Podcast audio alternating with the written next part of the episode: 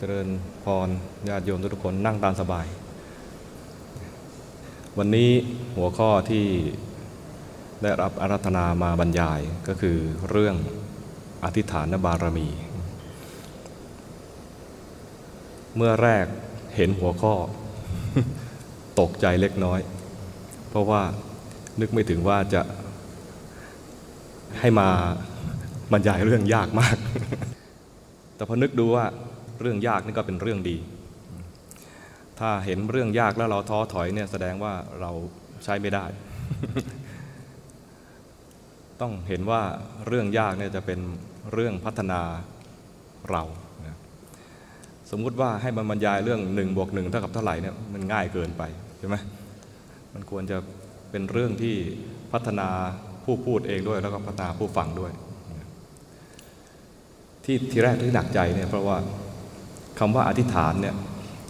เป็นเรื่องที่คนไทยเข้าใจผิด เข้าใจผิดถึงระดับตำรับตำราเลยก็มี ที่ว่านี้ก็คือไปเปิดพจนานุกรมดู พจนานุกรมฉบับราชบัณฑิต แปลคำว่าอธิษฐาน ว่าประมาณว่าขออาตมาจำคำเป๊ะๆไม่ได้นะ แต่ประมาณว่าเหมือนกับที่เราเข้าใจ จะอธิษฐานต่อหน้าพระพุทธรูป จะขอให้ท่านบันดาลให้ชีวิตเราเจริญรุ่งเรืองใครยังไม่มีแฟนก็ขอให้ได้แฟนเร็วๆอย่างนี้นะใครมีแฟนแล้วก็อยากให้แฟนนั้นซื่อสัตย์กับเรา หรือบางทีก็อยากให้แฟนนี้พ้นพ้นไปสักทีนี่ขึ้นอยู่กับ การเวลาที่อยู่ร่วมกันมานานแค่ไหนใช่ไหมนี่คืออธิษฐานในความรู้สึกของคนไทยปัจจุบันนี้เป็นอย่างนี้ คืออธิษฐานหมายถึงขอ แต่เมื่อกี้เมื่อสักครู่นี้หลวงพ่อเจ้าคุณได้บอกแล้ว มีคำอธิษฐานของพระ อธิษฐานแบบพระเนี่ยไม่ใช่ขอ แต่อธิษฐานของพระคือตั้งใจแน่วแน่ว่าจะทำอะไร คือจะลงมือทำเช่นอย่างที่หลวงพ่อได้พูดเมื่อสักครู่นี้ว่า เพิ่งผ่านพิธีอธิษฐานพรรษามาประมาณหนึ่งเดือนอธิษฐานพรรษาขออะไร ไม่ได้ขอ จะทำคือพระจะอยู่จำพรรษาณอาวาสใดอาวาสหนึ่ง เป็นเวลาสามเดือน ไม่ไปค้างคืนที่ไหน เว้นแต่มีเหตุจำเป็น หรือถ้ามีเหตุจำเป็นก็ไปไม่เกินเจ็ดวัน นี่อธิษฐานจะทำในพระวินัยยังมีอธิษฐานแบบจะทำอีกนะ คือจีวรออย่างนี้นะ พระจะใช้จะนุ่งจะห่มเนี่ยนะมีจีวรสบงสังกติหรือบาทเนี่ยนะจะใช้ต้องอธิษฐาน คือจะใช้ผ้านี้มาเป็นผ้านุ่งผ้าห่มหรือจะใช้บาทนี้เพื่อมาใช้เป็นภาชนะสำหรับเลี้ยงชีพ อธิษฐานจะใช้อธิษฐานจะทำมีคำอธิษฐานอีกคำหนึ่งที่น่าสนใจ คือ อายุสังขารอธิษฐาน อายุสังขาระอายุสังขาราธิษฐาน พอเป็นศัพท์แล้วเรียกว่ามีการสนธิคำอายุสังขาราธิษฐาน คือเมื่อครั้งที่พระพุทธเจ้าตรัสรู้ใหม่ ๆ เมื่อ พิจารณาถึงธรรมะที่พระองค์ทรงตรัสรู้ คือปฏิจจสมุปบาท รู้สึกว่าเป็นธรรมที่ลึกซึ้งมาก บางคนอาจจะยังไม่เคยได้ยินคำว่าปฏิจจสมุปบาท หรือเคยได้ยินแล้วแต่ก็แค่ศัพท์นี่ก็มึนละพระองค์ก็พิจารณาแล้วว่าเป็นธรรมที่ลึกซึ้ง ก็มีใจโน้มไปทางที่ว่าจะไม่สอน แต่ต่อมาก็ในตำราก็บอกว่ามีพระพรหมมาอารัธนา พร้อมกันนั้นก็มีมหากรุณาคือพรหมวิหารเกิดขึ้นในพระทัยของพระองค์ด้วย เป็นอันว่าพระองค์ก็ตัดสินพระทัยที่จะสอน เพราะเมื่อพิจารณาสัตว์โลกโดยทั่วไปแล้วเนี่ยมีสัตว์โลกที่มีทุลีในดวงตามากก็มีทุลีในดวงตาน้อยก็มีทุลีในดวงตานี่ไม่ได้หมายถึงขี้ตา หมายถึงกิเลสตาในหมายถึงปัญญา ทุลีในดวงตาหมายถึงกิเลสที่มาปิดบังทำให้มองเห็นไม่ถึงความจริง มันทำให้มัวมัวทำให้หลงเพลินไปกับโลก ยึดเป็นเรายึดยึดว่ากายนี้เป็นเรา ยึดว่าใจนี้เป็นเรา ก็ถ้าทุลีในดวงตานี้มีน้อย ก็มีโอกาสที่ว่าถ้าพระองค์จะแนะนำเขาก็จะสามารถรู้ได้ แล้วก็พระองค์ก็แบ่งประเภทมนุษย์เลย บางท่านเนี่ยมีทุลีในดวงตาน้อย เพียงแค่สอนเพียงตั้งหัวข้อ เขาก็สามารถตรัสรู้ตามพระองค์ได้ตรัสรู้ในไม่ไม่ได้เป็นศัพท์เฉพาะพระพุทธเจ้านะ ใครที่บรรลุธรรมถึงขั้นเป็นพระอรหันต์ก็เรียกว่าตรัสรู้ได้เหมือนกัน รที่ทุลีนดวงตามีมากขึ้นอีกหน่อยหนึ่งฟังธรรมครั้งแรกอาจจะไม่บรรลุธรรม แต่ถ้าขยายความอีกหน่อย เขาก็จะสามารถบรรลุธรรมได้ ก็จะเป็นอีกประเภทหนึ่งประเภทที่สองแล้วนะ ประเภทที่สามก็คือทุลีในดวงตาเนี่ยมากกว่าสองประเภทแรก ฟังหัวข้อไม่ยังไม่บรรลุ ขยายความแล้วก็ยังไม่บรรลุ ต้องแสดงธรรมมากขึ้น พร้อมกันนั้นก็ต้องนำเอาไปประพฤติปฏิบัติ หมายความว่าพื้นฐานเนี่ยมีน้อย ต้องไปทำสมถกรรมฐานวิปัสสนากรรมฐานให้เห็นสภาวะจริง ๆ ขึ้นมา ให้ข้อมูลจากการประพฤติปฏิบัติเนี่ยประจักษ์แจ้งแก่ใจ แล้วจึงตรัสรู้ตาม รวมแล้วพระองค์ก็ตรัสเปรียบมนุษย์ที่พระองค์จะสอนเนี่ยเปรียบเป็นบัวสามประเภท คือบัวที่พ้นน้ำแล้วเพียงรับเพียงรับแสงอาทิตย์ก็บานทันทีนี่คือประเภทที่หนึ่งมีศัพท์เป็นภาษาบาลีว่า อุคติตันยูอีกบัวประเภทหนึ่งประเภทที่สองคือ สมมติตรงนี้เป็นระดับน้ำเนี่ยบัวเนี่ยแค่ปริ่มปริ่มน้ำ รับแสงอาทิตย์แล้วเนี่ยยังไม่บานบานไม่ได้ เพราะถ้าบานน้ำเข้าดอก ก็ต้องรออีกวันหนึ่งให้ผลพ้นผิวน้ำไปก่อน จึงจะตรัสรู้ คนประเภทนี้มีศัพท์เฉพาะเรียกว่าวิปจิตันยูส่วนคนอีกประเภทหนึ่งที่เป็นประเภทที่สามเปรียบเหมือนบัวที่ยังอยู่ใต้น้ำ ยังไม่ถึงผิวน้ำเลย ต้องรอวันอีกหลายวัน กว่าจะถึงผิวน้ำกว่าจะพ้นน้ำแล้วจึงรับแสงแล้วบาน คนประเภทนี้เรียกว่า เรียกว่าอะไรยังสิ ยังไม่ได้ปะทับปรมะ คนอย่างนี้ต้องเป็นภาษาไทยจะออกเสียงว่าเนยยะ แต่ถ้าใครเรียนบาลีมา สระเออไม่มีในภาษาบาลีใช่ไหมภาษาบาลีเนี่ยสระจะมีอะอาอีอีอูอูเอเอโอเอ้ไม่ใช่เอเออาอาอีอีอูอูเอโอถ้าเอเอเนี่ยมันภาษาไทยล้วก็ไม่มีสระเออ เพราะฉะนั้นคำว่าเนยยะเนี่ยเป็นความคุ้นเคยของคนไทย ที่เห็นสระเอนอหนูยอยักษ์ก็จะอ่านว่าเนย จริงๆต้องเอแล้วก็นอเอ้เอแล้วก็นอแล้วก็ยอยักษ์สะกดมันคือออกเสียงเป็นอะไรเนยเนยออกแล้วคนไทยก็ออกเสียงยากเลยเนยก็เนยก็ เอาเป็นว่าออกเสียงไงก็ได้แต่มาอนุโลมให้ ว่าก็คือศัพท์นี้แหละเนยยะบุคคลเอางี้แล้วกัน เนยยะบุคคลคือคนที่ ฟังธรรมครั้งแรก อาจจะเข้าใจประเภทที่เรียกว่าตามแนวเหตุผล ยอมรับว่า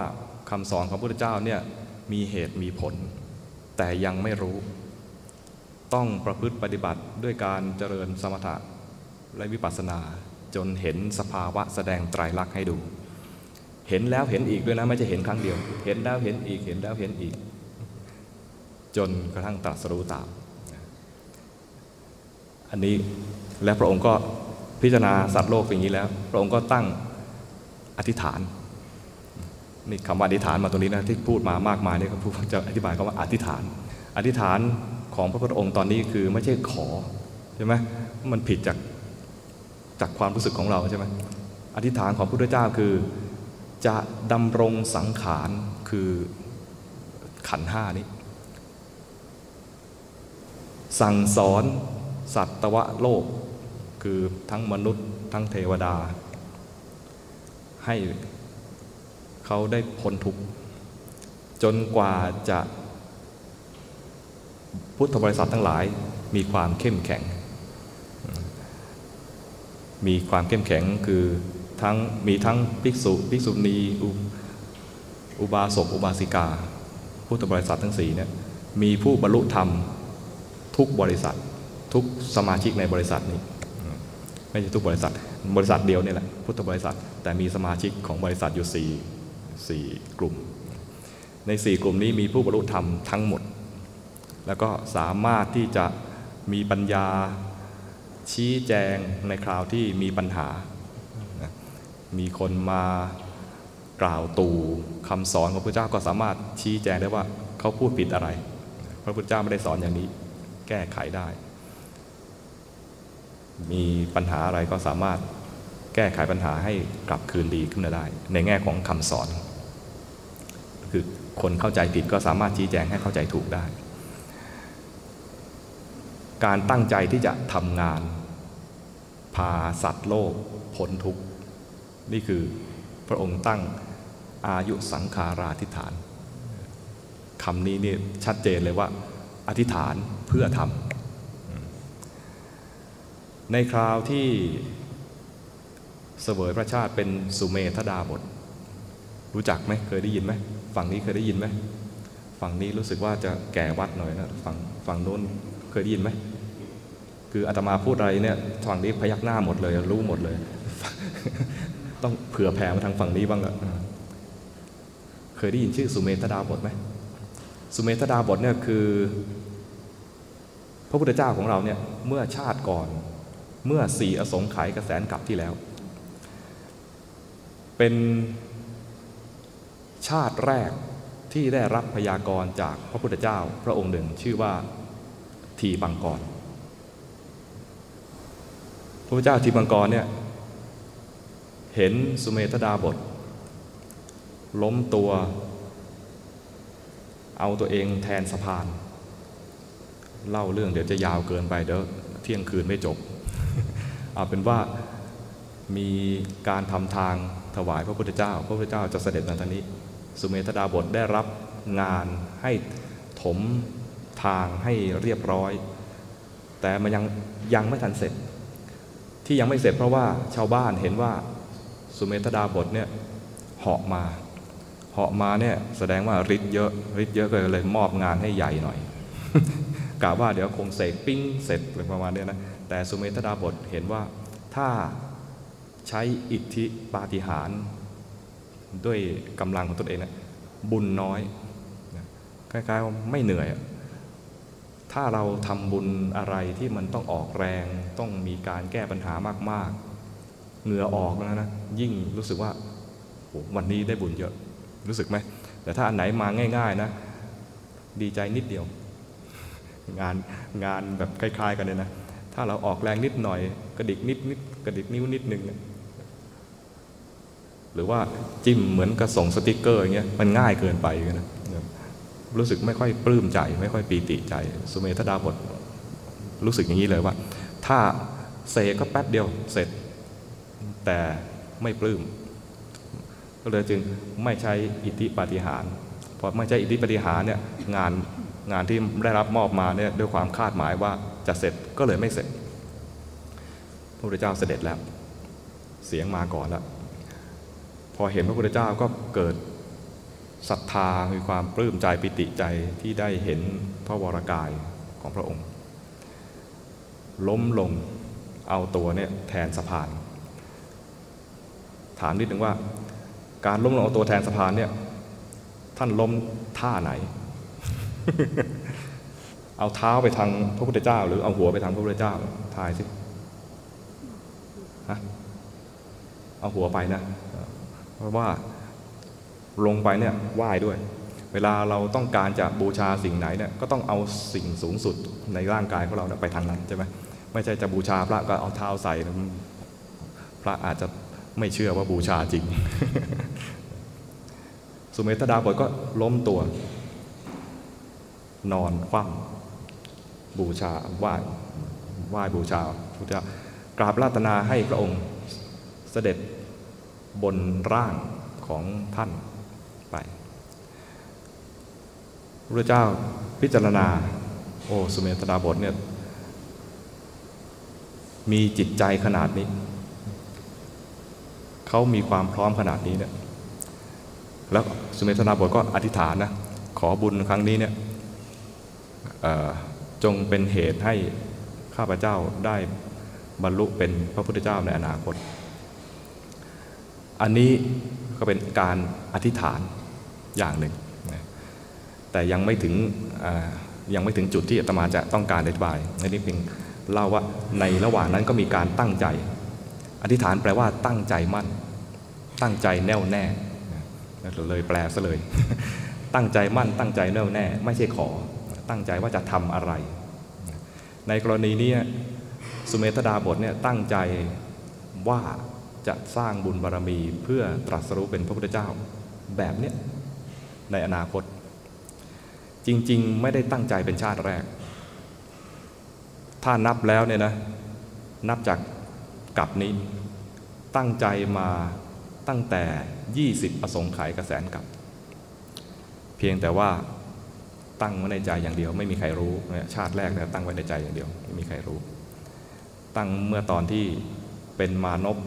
เดินเรือ ไปกับแม่แล้วเรืออับปาง อุตส่าห์ไม่ให้แม่เนี่ยจมน้ำตายให้แม่เนี่ยเกาะคอตัวเอง แล้วก็ว่ายน้ำข้ามมหาสมุทรในระหว่างนั้นเนี่ยก็มีพระพรหม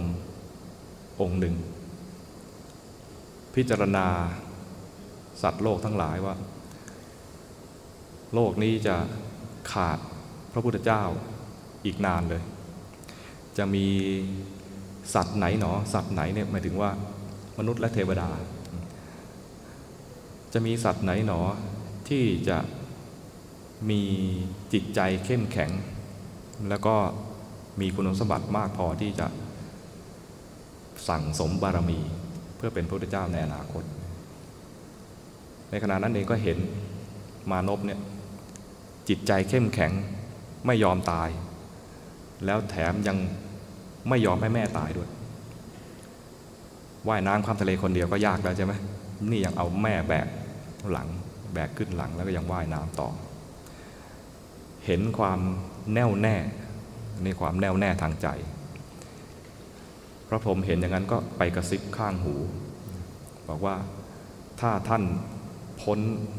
หมายถึงถึงฝั่งแล้ว ถ้าท่านพ้นจากห่วงน้ำนี้ถึงฝั่งแล้วเนี่ยขอให้ท่านเนี่ยได้ช่วยคนอื่นด้วย ได้ยินเสียงใครก็ไม่รู้ มานพนั้นได้ยินเสียงใครไม่รู้ มากระซิบข้างหูนะ แต่มันได้กำลังใจ ยิ่งมีกำลังที่จะว่ายน้ำพอถึงฝั่งแล้วก็ตั้งใจเลยว่า ขออธิษฐานเลย เราได้ช่วยแม่พ้นฝั่งได้พ้นพ้นห่วงน้ำถึงฝั่งได้นะ ต่อไปนี้เราจะพัฒนาตนเอง สั่งสมบารมีขอเป็นผู้ที่พาสัตว์โลก พ้นทุกข์พ้นห่วงน้ำนี้ข้ามโอคะถึงฝั่งแต่นั่นนึกในใจอย่างเดียว นี่เป็นการอธิษฐานตั้งใจจริง ตั้งใจมั่น สุเมธดาบท ได้รับคำพยากรณ์จากพระพุทธเจ้าทีบังกรเล่ารัดๆเดี๋ยวไม่จบ พระพุทธเจ้าทีบังกรเนี่ยพยากรณ์ว่าสุเมธดาบทเนี่ย ต่อไปอีกสี่อสงไขยกระแสนกับจะตัดสรุปเป็นพระพุทธเจ้าพระองค์หนึ่งคำพยากรณ์ไม่พยากรณ์แบบอะไรอะเบลอเบลอพยากรณ์ถึงขนาดรู้ว่าจะชื่ออะไรด้วย จะมีมเหสีชื่ออะไร พุทธบิดาชื่ออะไร พุทธมดาชื่ออะไร ออกบวชแล้วจะมีภาษาวกซ้ายขวาชื่ออะไร รู้ล่วงหน้าขนาดนั้นเลยนะ ญาณอย่างรู้ของพระพุทธเจ้าเนี่ยเราประมาณไม่ได้ ประเมินไม่ถูก พอได้รับคำพยากรณ์จากพระพุทธเจ้าทีปังกรแล้ว สุเมธดาบทก็กลับอาสมตัวเอง กลับอาสมตัวเองเนี่ยมาพิจารณาทำอะไรหนอที่จะเป็นเครื่องประกอบเกื้อกูล ที่จะให้สำเร็จเป็นพระพุทธเจ้าในอนาคตเพราะการเป็นพระพุทธเจ้าก็ต้องมีเหตุนะ เหตุอะไรหนอที่จะทำให้ได้ตัดสรุปเป็นพระพุทธเจ้า เข้าฌานคำตอบผุดขึ้นมา ต้องให้ทานคำตอบขึ้นมาให้ทานก็อธิษฐานนะอธิษฐานมาแล้วทุกบารมีจะมีอธิษฐานอยู่เสมอเลย อธิษฐานต่อไปนี้จนกว่าจะบรรลุเป็นพระพุทธเจ้าจะสร้างบารมีคือทานบารมี ต่อไปอีกมีบารมีอะไร ศีลบารมี ก็อธิษฐานว่าต่อไปนี้จะสร้างศีลบารมี จนกว่าจะบรรลุเป็นพระพุทธเจ้า บรรลุพระสัมมาสัมโพธิญาณจะเป็นพระพุทธเจ้าต้องออกจากกามเนคขมมะบารมี ต้องมีปัญญาอธิษฐานปัญญาบารมี ต้องมีวิริยะบารมี ต้องมีขันติบารมี ต้องมีสัจจะบารมี แล้ว บารมีแปลกมากเลยคือ อธิษฐานบารมี ก็อธิษฐานมาตลอดนะอธิษฐานมาตลอดเจ็ดข้อ แล้วพระองค์ก็มาต้องมีอะไรอีก ต้องมีบารมีอะไรอีก ก็นึกว่า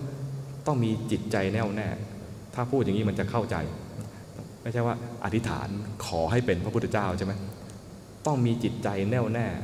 มุ่งตรงต่อจุดหมาย จุดหมายของพระองค์คือ โพธิญาณ ความตัดสรุปเป็นพระสัมมาสัมพุทธเจ้า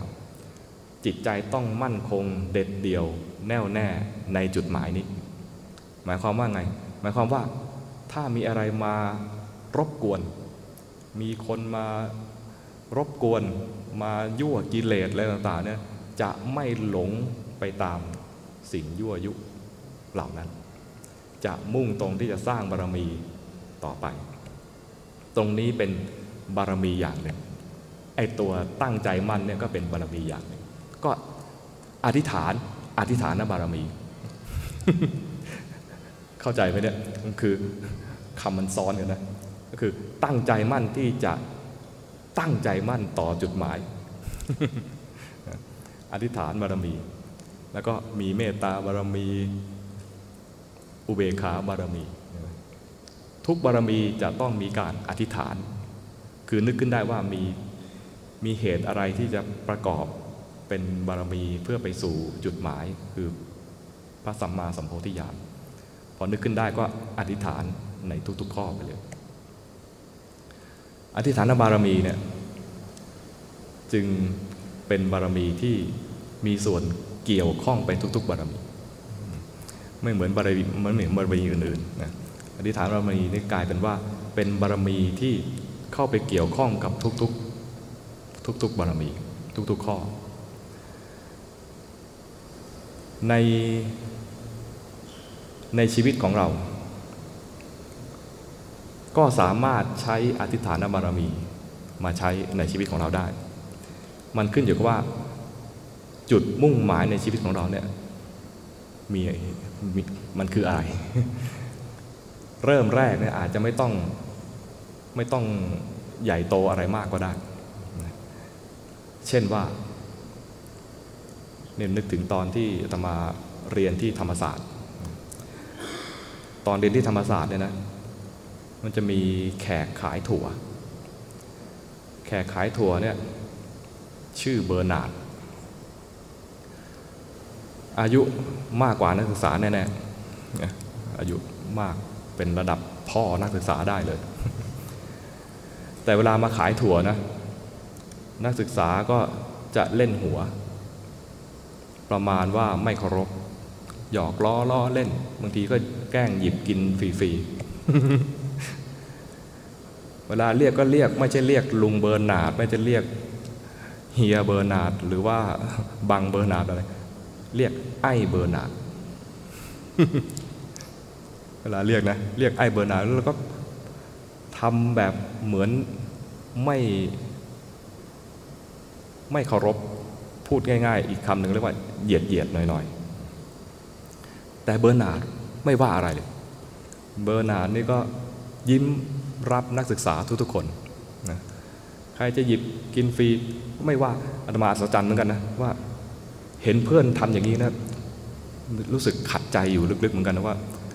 ทำไม่สมฐานะแห่งความเป็นนักศึกษาของมหาวิทยาลัยเลย ไปกินก็ฟรีมันก็ไปเบียดเบียนเขาอะ แต่เบอร์นาไม่ว่า เบอร์นาไม่ว่า ใครมาซื้อก็เมื่อก่อนยังไม่มีโควิด ก็ก็เป่าถุง ถุงก็ถุงแฟบๆ เป่าฟุบแล้วก็ตักถั่วใส่ เก็บเงิน ใครกินฟรีก็กินไป แต่คนที่ดีๆก็ก็ซื้อจ่ายตังค์อันนี้มานึกเทียบแล้ว เขามีอธิษฐานบารมีเหมือนกันนั่นเนี่ย เพราะอะไร เขาตั้งใจจะมาค้าขาย ถ้ามาทะเลาะกับเด็กนะ จะไม่ได้ค้าขาย จะเสียลูกค้าหรือบางทีอาจจะถูกอาจารย์ไล่ออกจากมหาวิทยาลัย เข้ามาขายตัวนี้ไม่ได้นึกออกไหมเขามีจุดมุ่งหมายว่าเขามาจากต่างถิ่นแดนไกล มาจากต่างถิ่นแดนไกล มาเนี่ยต้องมาตั้งตัวให้ได้ ต้องมาตั้งตัวให้ได้ดังนั้นเป้าหมายของเขานคือ ต้องค้าขายให้ได้ ต้องค้าขายให้ได้ เพราะนั้นความตั้งใจมั่นของเขาเนี่ยถ้านับแล้วคือเป็นการทำอธิษฐาน อธิษฐานมันมีข้อดีตรงที่ว่าถ้ามีความตั้งใจมั่นแล้วเนี่ยถ้ามีอะไรจุกจิกกวนใจ เรียกว่าของอะไรปัญหาสเปะสปะ ปัญหายุ่งยากกวนใจเล็ก ๆ น้อยๆเนี่ยจะไม่ใส่ใจ จะมุ่งมั่นที่จะ ทำให้ถึงจุดหมายให้ได้นึกออกไหมบางทีที่ที่เราทำงานหรือเรียนไม่จบหรือไม่สำเร็จเนี่ยเพราะว่ามันไม่มั่นไม่แน่วแน่ ไม่เด็ดเดี่ยวในเป้าหมาย เมื่อไม่มั่นไม่แน่วแน่ ไม่เด็ดเดี่ยวในเป้าหมายนะอะไรมากวนก็เขวนะบางทีก็มีแฟน พอมีแฟนลืมเลย ยุ่งเกี่ยวกับแฟนจน การเรียนตกต่ำอย่างเงี้ยเห็นไหมหรือว่ามีปัญหาทะเลาะกับเพื่อน ก็ผูกพยาบาทโกรธแค้น จนลืมเรื่องเรียน อย่างนี้เรียกว่าไม่มีอธิษฐาน จิตใจไม่แน่วแน่จิตไม่จิตใจไม่ตั้งมั่นไม่มีเป้าหมายในชีวิต เข้าใจไหมทีนี้เป้าหมายในพุทธศาสนาเนี่ยไม่ได้เพียงแค่ว่าไปขายของไปเรียนให้จบ หรือไปแต่งงานหรือไปมีตำแหน่งสูงๆในหน้าที่การงานอะไร เป้าหมายของพุทธศาสนาที่พระเจ้าประสงค์ให้ชาวพุทธทั้งหลาย หรือสัตวโลกทั้งหลาย ตั้งเป้าหมาย คืออธิษฐานให้ได้ก็คืออธิษฐานให้พ้นทุกข์พระพุทธเจ้ามาตรัสรู้เนี่ยไม่ได้ตรัสรู้เพื่อให้รวย เพื่อไม่ใช่ตรัสรู้เพื่อให้พุทธบริษัทรวย ไม่ได้ตรัสรู้เพื่อให้พุทธบริษัทยิ่งใหญ่ ไม่ไม่ใช่ตรัสรู้เพื่อให้พุทธบริษัทเนี่ย สวยงาม จะสวยจะรวยจะยิ่งใหญ่ยังไงก็ได้ หรือจะไม่สวยไม่รวยไม่ยิ่งใหญ่ก็ได้ แต่ขอให้ตั้งเป้าหมายในชีวิตคือ สั่งสมบารมีของแต่ละคนแต่ละคนให้พ้นทุกข์ถ้าเราเป็นประเภทบัวพ้นน้ำมาแล้ว แต่ไม่ตั้งเป้าหมาย ก็จะไม่มาฟังพวกธรรมะของพระพุทธเจ้า ชาตินี้ก็เสียโอกาสไป ถ้าเป็นประเภทบัวปริ่มน้ำแต่ไม่ได้มีเป้าหมาย ก็ไม่มาฟังธรรมพระพุทธเจ้า บางทีก็ไปคบหาเพื่อนที่ไม่ดี ชาตินี้ก็เสียโอกาสไป ยิ่งประเภทเนยยะนะ ยิ่งต้องฝึกมาก ๆอยู่แล้วนะ แล้วก็ไม่มีเป้าหมาย มันก็อาจจะไปฝึกอะไรอย่างอื่น ที่ไม่ใช่พัฒนาจิตใจตนเองให้ถึงความพ้นทุกข์มีตัวอย่าง เศรษฐีคนหนึ่งมีลูก เศรษฐีอีกตระกูลหนึ่งก็มีลูก ลูกชายกับลูกสาว จับแต่งงานกัน ทั้งสองตระกูลเนี่ยพอๆกันเลยคือ เห็นว่าทรัพย์สินของเราเนี่ยใช้ทั้งชาติก็ไม่จบไม่หมด ก็เลยไม่ให้ลูกเนี่ยเรียนหนังสือ รู้สึกว่าการเรียนหนังสือเนี่ยต้องไปจับสมัยก่อนใช้กระดานชนวน ต้องจับทำให้นิ้วเนี่ยต้องไปสัมผัสกับสิ่งหยาบ แล้วก็นิ้วอาจจะด้านดูรักลูกไม่ถูกทาง เขามีคนแนวคิดว่า ใช้เงินที่พ่อแม่สั่งสมมาเนี่ยทั้งชาติเนี่ยก็ไม่หมดหรอก ไม่จำเป็นต้องไปเรียนหนังสือ แล้วก็กิจการต่างๆ บริษัทห้างร้านต่างๆนี่พูดตามแนวของปัจจุบันนะหมายถึงกิจการค้าของเขาเนี่ยมันก็ทำเงินให้อยู่แล้ว ลูกไม่ต้องไปเรียนหนังสือก็ได้ไอ้ลูกลูกชายตระกูลนี้ก็ไม่ได้เรียนหนังสือไอ้ลูกสาวตระกูลนู้นก็ไม่ได้เรียนหนังสือจับมาแต่งงานกัน รวยมากทรัพย์สินสองตระกูลมาบรรจบกันนี่รวยมาก แต่ปรากฏว่า ด้วยความที่ตัวเองเนี่ยไม่ทันคน ก็มีนักเลงสุรา ไปดักดักรอ แล้วก็นักเลงสุราก็มา ปรึกษากันว่าทำอย่างไรที่เราจะได้กินเหล้าได้นานๆนะวิธีหนึ่งก็คือเอาไอ้ลูกเศรษฐีเนี่ยมาเป็นสมาชิกวงเล่าของเรา เศรษฐีนั่นนะลูกเศรษฐีนั่นนะพอพ่อแม่ตาย ก็กลายเป็นสื่อตำแหน่ง เมื่อก่อนมีตำแหน่งเศรษฐีนะเป็นตำแหน่งที่ประมาณว่าเป็นผู้นำเศรษฐกิจ รัฐใดแคว้นใดเมืองใดที่มีผู้มีตำแหน่งเศรษฐีอยู่มาก แสดงว่ารัฐนั้นแคว้นนั้นเศรษฐกิจดี พระราชามีหน้าที่อย่างหนึ่งคือ เอาเศรษฐีเนี่ยมาแต่งตั้งให้มีตำแหน่งเศรษฐี เศรษฐีต้องมีตำแหน่งนะคล้ายๆมีมีอะไรอะมีใบประกาศนะมีฉัดประจำเศรษฐีด้วย พ่อแม่ตายไปแล้ว ไอ้ลูกที่ไม่ได้เรียนหนังสือเนี่ยก็รับตำแหน่งแทน มีหน้าที่เข้าเฝ้าพระราชาอยู่เสมอ วันหนึ่งเดินไปเข้าเฝ้าพระราชา ไอ้พวกนักเลงสุราก็ทำทีเป็นสรรเสริญสิ่งที่ตัวเองกิน เศรษฐีหันไปดูแล้วก็สงสัยว่ามันคืออะไรถาม ถามลูกน้องตัวเอง ไอ้นักเลงสุราชิงตอบก่อนเลย รู้สึกจะเรียกว่าอะไร น้ำพึ่งใบบัว เรียกว่าน้ำพึ่งใบบัว ก็ถามลูกน้องว่าอะไรน้ำพึ่งใบบัวคืออะไร อ๋อ มันก็คงมันเป็นเครื่องดื่มอย่างหนึ่งที่กินแล้วก็รสชาติพิเศษแบบหนึ่ง เนื่องจากว่าไม่ได้เรียนหนังสือก็เลยไม่รู้ว่ามันคือสุรา พอเข้าเฝ้าพระราชาเสร็จก็กลับมาแวะคุยกับไอ้นักเรียนสุรานี่คุยไปคุยมาขอลองหน่อย ว่ามันวิเศษจะขนาดไหน ลองแล้วก็ อืมติดใจ อร่อยดีเหมือนกัน งั้นเราให้รางวัล เอาไอ้น้ำพึ่งใบบัวเนี่ยมาให้เราอีกนะสม่ำเสมอ ไปไปมามากลายเป็นเศรษฐีติดเหล้า ติดไปติดมาเนี่ยนักเรียนสุราก็ชอบสิเพราะว่านักเศรษฐีติดเหล้าเนี่ยเปเศรษฐีก็เปคือจ่ายให้ทั้งเหล้าทั้งกับ ปรากฏว่า กินเหล้าคนเดียวก็นับว่าแย่แล้ว นี่กินเหล้าแบบมีหมู่คณะ แล้วแถมตัวเองเป็นคนจ่าย ไม่นานทรัพย์สินก็ร่อยหรอลงไป ทรัพย์สินส่วนของตัวเองหมด ก็สั่งให้ทรัพย์สินส่วนของภรรยาสองตระกูลเนี่ยแต่งงานกันก็ทรัพย์สินส่วนผู้ชายหมด ก็สั่งให้เอาทรัพย์สินส่วนภรรยา มาจ่ายค่าเหล้าค่ากับแก้ม จนหมด หมดตัว หมดตัวเพื่อนก็แตก ไม่มีความจริงใจในหมู่ขี้เมา แตกไป ลูกเศรษฐีทั้งสามีภรรยา ตอนนี้เป็นเศรษฐีแล้วนะ กลายเป็นจากเศรษฐียากจนลงจนต้องมาเป็นขอทาน วันหนึ่งพระพุทธเจ้า เสด็จบินทบาทผ่านขอทานคู่นี้ ก็แย้มประสวน การแย้มประสวนของพระพุทธเจ้านั้นมีนัยยะ พระอานนท์เห็นแล้วก็ทราบว่าพระพุทธเจ้าจะมีความประสงค์ที่จะแสดงธรรม ก็จึงทูลถามว่าพระองค์มีมีเหตุอะไรจึงได้แย้มประสวนพระเจ้าก็ชี้ให้ดูขอทานคู่นั้น เธอเห็นขอทานคู่นั้นไหมเห็นพระเจ้าค่ะ ก่อนหน้านี้เขาเป็นเศรษฐีแล้วก็เล่าชีวิตให้เขาฟังชีวิตของเศรษฐีเนี่ยให้พระอานนท์ฟัง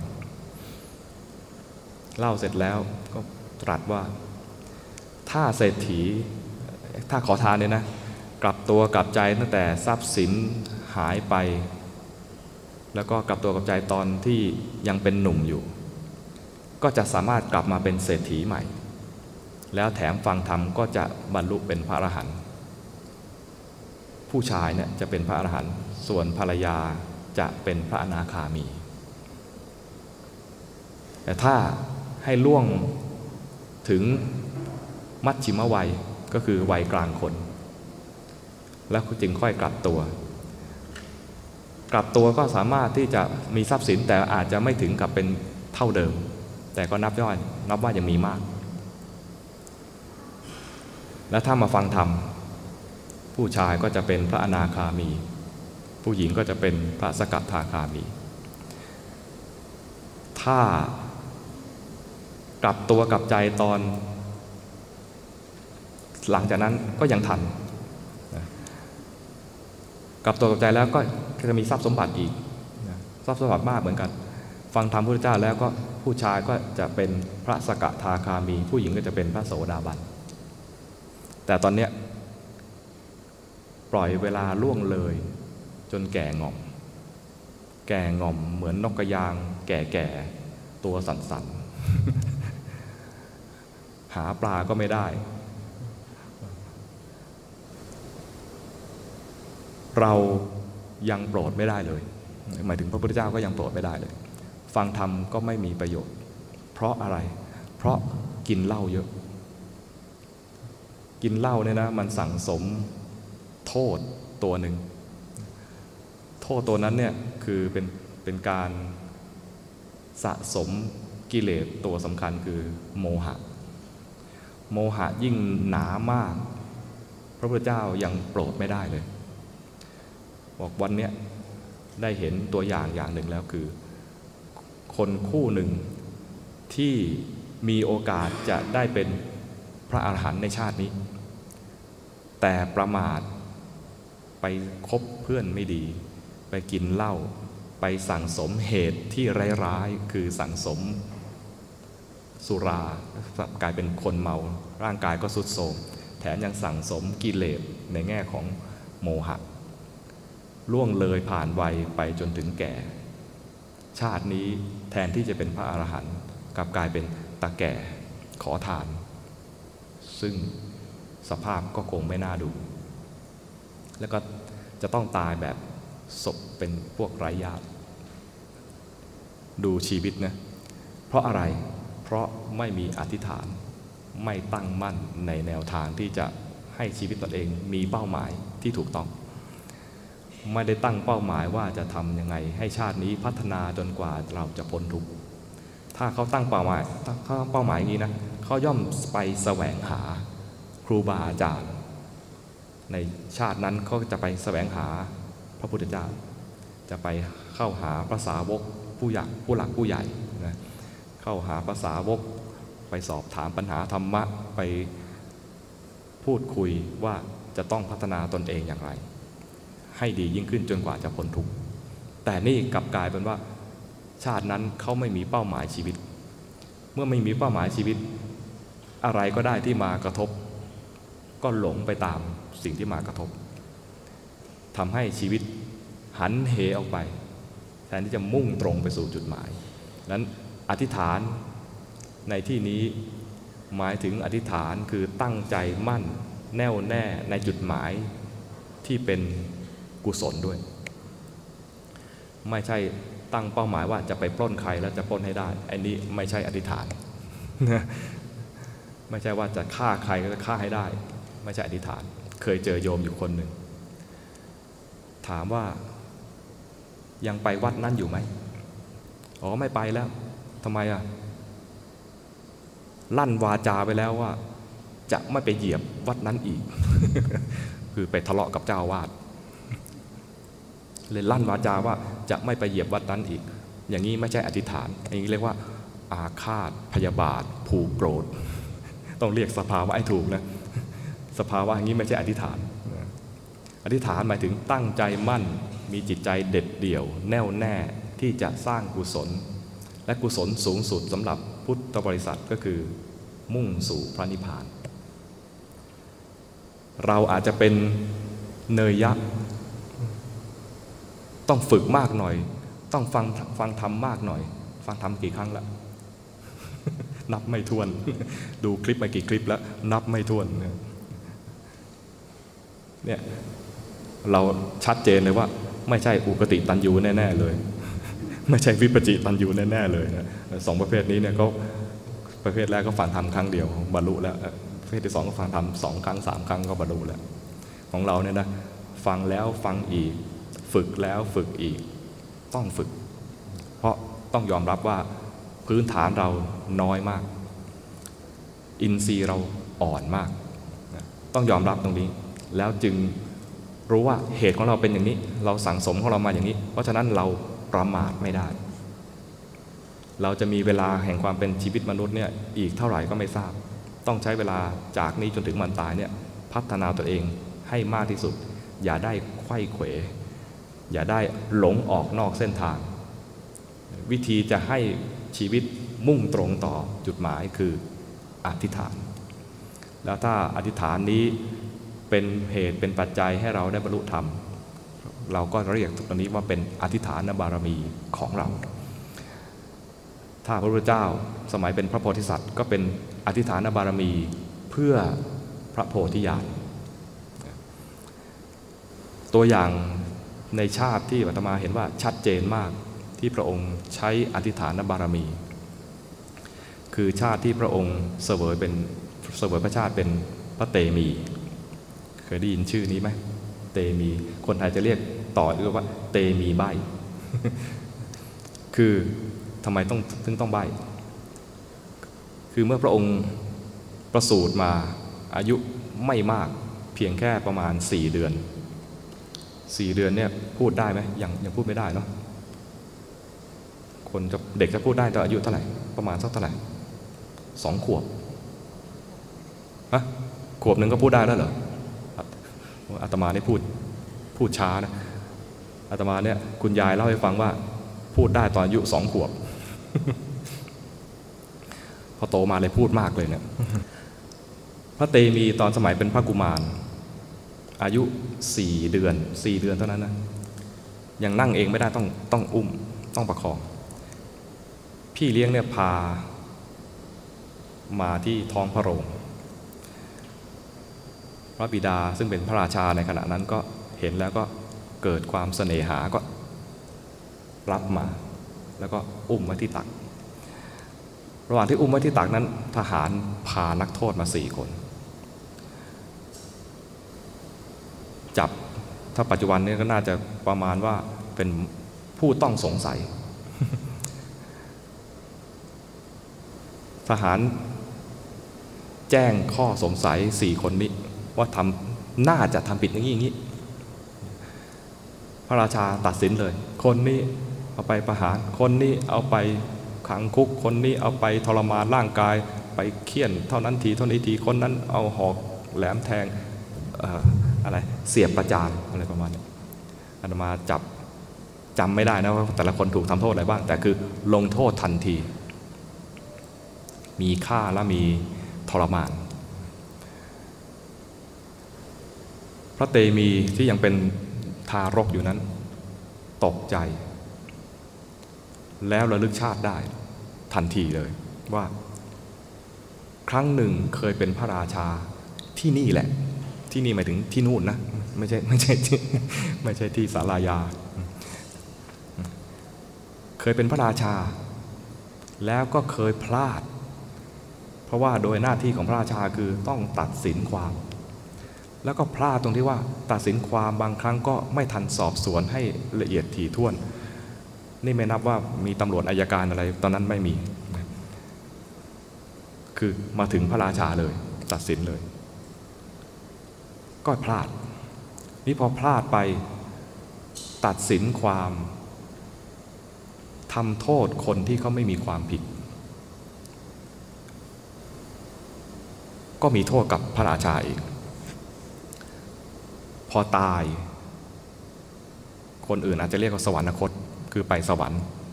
แต่พอตายไปแล้วตกนรก จะเรียกว่าสวรรคตไม่ได้แล้วเนาะ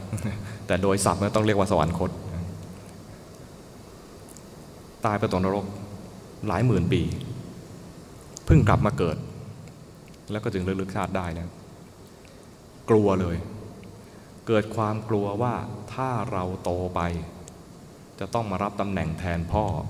เนี่ยตอนนี้พ่อให้มาเรียนงานแล้วเนี่ยนั่งตักแล้วก็พิจารณาความไม่อยากได้ตำแหน่งพระราชา ไม่ต้องการทำอย่างไรที่เราจะพ้นจากตำแหน่งนี้เราจะออกบวช คิดได้ตั้งแต่อายุสี่เดือนสี่เดือนคิดได้แล้ว จะออกบวชพอพระราชาส่งคืนให้นางนม พี่เลี้ยงนางนม พี่เลี้ยงนางนมพาไปนอน นอนเนี่ยก็มีสเสวตฉัตรสำหรับพระกุมารด้วยนะ นอนไปก็คิดคำหนึ่ง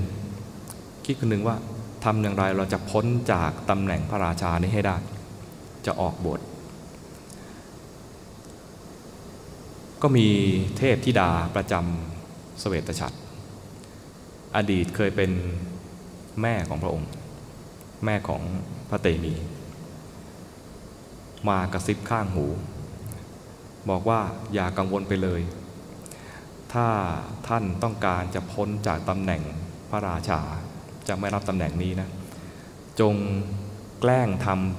ำเป็นคนง่อยเปรี้ย อย่าให้เขารู้ว่าเราแข็งแรง จงแกล้งเป็นใบ้ อย่าให้รู้ว่าเราพูดได้ จงแกล้งเป็นคนหูหนวก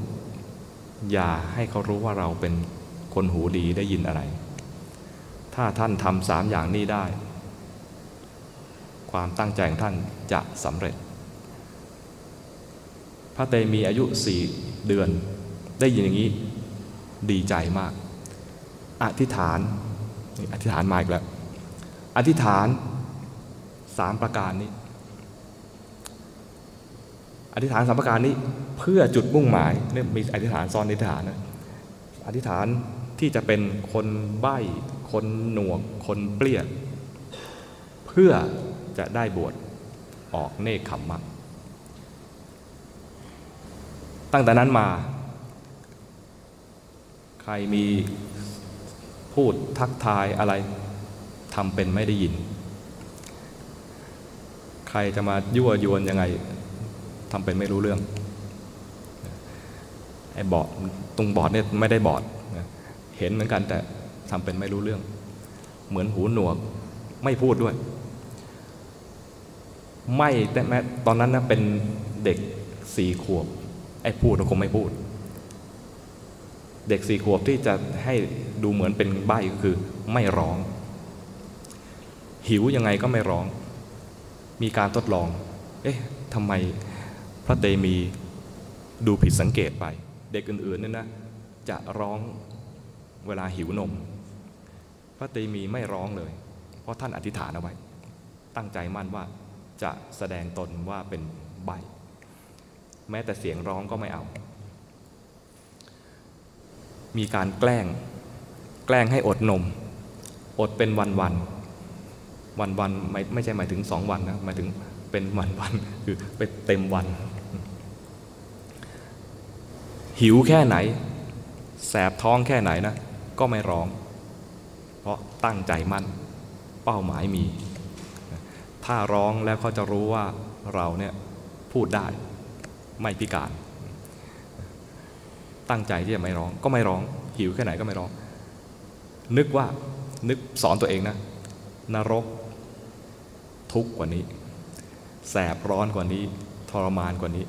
ตอนนี้แค่หิวเท่านั้นเอง จงทนเอาไว้ สอนตัวเอง นรก ทุกข์มากกว่านี้ จนพระราชมารดาทนไม่ได้ก็ต้องให้นม โตขึ้นมา คนก็ทดลองด้วยการเอาของอร่อยอร่อยมายั่ว เอาของเล่นมายั่ว ที่ร้ายมากเลยคือ เอาช้างมาทำทีเหมือนจะกระทืบ เอาให้ช้างเนี่ยเอางวงมาจับแล้วเหวี่ยง ไม่ร้องเลย อัศจรรย์มากนะอาตมาทำไม่ได้ เอางู เอางูมา เด็กกลัวงูจะร้อง คือเด็กอื่นๆเนี่ยร้องหมดเลย แต่พระเตมีไม่ร้องเลยทำเป็นเหมือนไม่ไม่รู้เลยว่าอะไรเกิดขึ้น แล้วไม่ขยับตัวด้วย เอาไฟมาล้อมนะ จุดไฟล้อม ไม่มีการสะดุ้งไม่ชักมือ ไม่ชักเท้าทำเหมือนคนเปรี้ย อันนี้ทำยากมากเลยนะ ยากมาก จนโตแล้ว เอาสาวๆมายั่วสาวๆมายั่วเด็กหนุ่ม เด็กหนุ่มเนี่ยทนไม่ได้ มีคนที่เกิดพร้อมกับพระองค์เนี่ยนะอยู่ห้าร้อยคน ตั้งแต่เด็กมาถูกทดลอง เด็กพวกนั้นเนี่ยร้องไห้กระจองงอแงทุกครั้งเลย แต่พระเตมีเนี่ยทนได้ จนมาเป็นหนุ่มแล้วก็มีนางรำมามารำยั่วยวน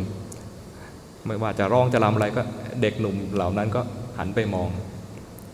ทนไม่ได้ต่อการยั่วยวนทางกามแบบนี้ พระเตมีพระเตมีเหมือนไม่รู้เรื่อง เหมือนไม่ได้ยินเสียง แล้วก็ร่างกายไม่ไม่มีการสะดุ้งสะเทือนอะไรเลย พระราชาเนี่ยก็เฝ้าถามนะเป็นยังไงบ้างลูกเรามีการขยับตัวบ้างไหมมีการขยับมือบ้างไหมมีสะดุ้งบ้างไหม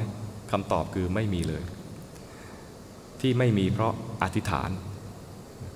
อธิษฐานว่าจะชาตินี้จะต้อง ไม่เป็นพระราชา วิธีจะไม่เป็นพระราชาคือต้องออกบวชให้ได้ บางท่านจึงจัดพระเตมีเนี่ยเป็นชาติที่สร้างเนคขมมะบารมี แต่ในพระจริยาปิฎกเนี่ยจัดให้อยู่ในธรรมอธิษฐานบารมี เรียกว่าแม้จะต้องเสียชีวิตในในขณะถูกทดลอง พระองค์ก็ยอมเสียชีวิตตรงนั้นเลย นี่เป็นตัวอย่างที่พระพุทธเจ้าได้ทำอธิษฐานบารมีในสมัยที่เป็นพระโพธิสัตว์ อธิษฐานบารมีสำเร็จสุดท้ายเลยคือตอนชาติสุดท้ายที่ได้เป็นพระพุทธเจ้า อธิษฐานว่าแม้ชีวิตนี้ร่างกายนี้จะเหือดแห้งไป เหลือแต่อะไรโครงกระดูกเลือดเนื้อนี้จะเหือดแห้งไปเนี่ยนะ ถ้าไม่สำเร็จพระโพธิญาณก็จะไม่ลุกจากที่นั่งนี้ นี่เป็นอธิษฐานบารมีครั้งสุดท้าย และเต็มก็มาเต็มตอนนี้พญามารมาก็ไม่สะดุ้งสะเทือนนะแล้วพระองค์ก็สอน ให้เราได้ทำการอธิษฐาน วิธีจะทำการให้อธิษฐาน พระองค์ก็แนะนำว่า สิ่งที่ควรอธิษฐานไว้ในใจของแต่ละคน เมื่อบางทีบอกว่าให้อธิษฐานอธิษฐานเนี่ยนะเราก็ไม่รู้จะอธิษฐานอะไร อันนี้ต่อไปนี้ถ้าจะไปไหว้พระขออธิษฐานให้ร่ำให้รวยนะให้เอาใหม่ ให้มาขออธิษฐานตามที่พระพุทธเจ้าทรงแนะนำเอาไว้พระเจ้าแนะนำให้อธิษฐานปัญญา เรียกว่าปัญญาทิฏฐาน ให้อธิษฐานสัจจะเรียกว่าสัจจาทิฏฐาน ให้อธิษฐานจาคะ คือการสละออกเรียกว่าจาคาทิฐาน ให้อธิษฐานถึงพระนิพพานเรียกว่าอุปสมาทิฐาน ก่อนจะถึงนิพพานอุปสมาเนี่ยก็จะเรียกว่าเป็นความสงบ เป็นขณะขณะไป ความสงบเป็นขณะขณะความสงบ หรือความหลุดพ้น มีขั้นตอนของการหลุดพ้นเนี่ยหลายขั้นตอน ปัญญาทิฏฐาน คือเราจะไม่ประมาทในการที่จะพิจารณาโลกตามความเป็นจริง โลกนี้เกิดดับเปลี่ยนแปลง การเกิดดับเปลี่ยนแปลงนั้นเป็นไปตามเหตุตามปัจจัย มีถูกบีบคั้นอยู่ตลอดเวลาให้มันเปลี่ยน ก็แสดงว่าโลกนี้มีลักษณะสามอย่าง คือไม่เที่ยงเป็นทุกข์และเป็นอนัตตา ไม่เที่ยงคือเกิดดับ บีบคั้นให้เปลี่ยนแปลงเรียกว่าเป็นทุกข์และมันเป็นไปตามเหตุตามปัจจัยไม่ได้เป็นตามตัณหาของใคร ก็เรียกเป็นอนัตตา มีเหตุก็เกิดหมดเหตุก็ดับบังคับไม่ได้ พิจารณาโลกให้เป็นพิจารณาโลกตามความเป็นจริง เห็นตามความจริงว่ามันเป็นไปในลักษณะสามอย่างนี้ แง่ในแง่หนึ่งก็ได้ เวลาพิจารณาร่างกายก็จะเห็นในแง่ของมันเป็นทุกข์เป็นทุกข์นะกับเป็นอนัตตาสองอย่างได้ชัดเจน เห็นนามธรรมคือจิตใจก็จะเห็นสองอย่างคือมันไม่เที่ยงกับเป็นอนัตตาชัดเจน อธิษฐานให้ได้ปัญญาในแง่นี้ อธิษฐานอีกอย่างหนึ่งคือ อธิษฐานขอให้เห็นความจริง และขออธิษฐานให้เรารักษาความจริงด้วย ความจริงนี่ต้องรักษานะก่อนจะเห็นความจริงเนี่ยเราต้องรักความจริงก่อน เช่น เช่นอะไรดี เช่น เขาถามความเห็นเรา เราเห็นว่าอย่างไรก็ตอบไปตามจริง ไม่รู้ก็บอกว่าไม่รู้ ไม่ใช่ดันทุลังตอบ เพียงเพื่อจะให้เขารู้สึกว่าเราฉลาด ไม่รู้ก็ตอบไม่ไม่ไม่รู้ เออตอนนี้นะ สมมติว่ามีลูกศิษย์มาถาม แล้วเราตอนเนี้ยไม่แม่นว่า อันนี้จะตอบว่าอะไรบอกเฮ้ยตอนนี้จำไม่ได้ไม่แม่น ขอไปก่อน ขอไปค้นตำรา ถ้าทราบคำตอบแล้วจะมาบอกเธอเนี่ยนะไม่ใช่ว่าเฮ้ยทุกคำตอบฉันรู้หมดอะไรเงี้ยอย่างนี้ไม่รู้แล้วบอกว่ารู้ก็ไม่เคารพความจริงนี้นะนี่เป็นตัวอย่างว่า เรารักษาความจริง ไม่แน่ใจก็บอกว่าไม่แน่ใจ อันนี้เป็นความเห็นก็บอกอันนี้เป็นความเห็นไม่ใช่แฟกต์เรื่องไหมอันนี้ฉันรู้สึกอย่างนี้ แต่ความจริงเป็นยังไงไม่แน่ใจนะ ไม่ใช่เอาความรู้สึกของเราไปตัดสินว่ามันเป็นอย่างนี้เป๊ะๆเข้าใจไหมเคารพความจริงรักษาความจริงเรียกว่าอนุรักษ์สัจจะไม่เอาความเห็นไปตัดสินคนอื่น ไม่เอาความเห็นของตนเอง ไปกลายเป็นความจริงไปเลย ไปเป็นข้อมูลแท้ๆไปเลย ความเห็นคือความเห็น ข้อมูลคือข้อมูล นี่คือตัวอย่างในการเคารพสัจจะในเวลาเรามาภาวนา เราก็จะมี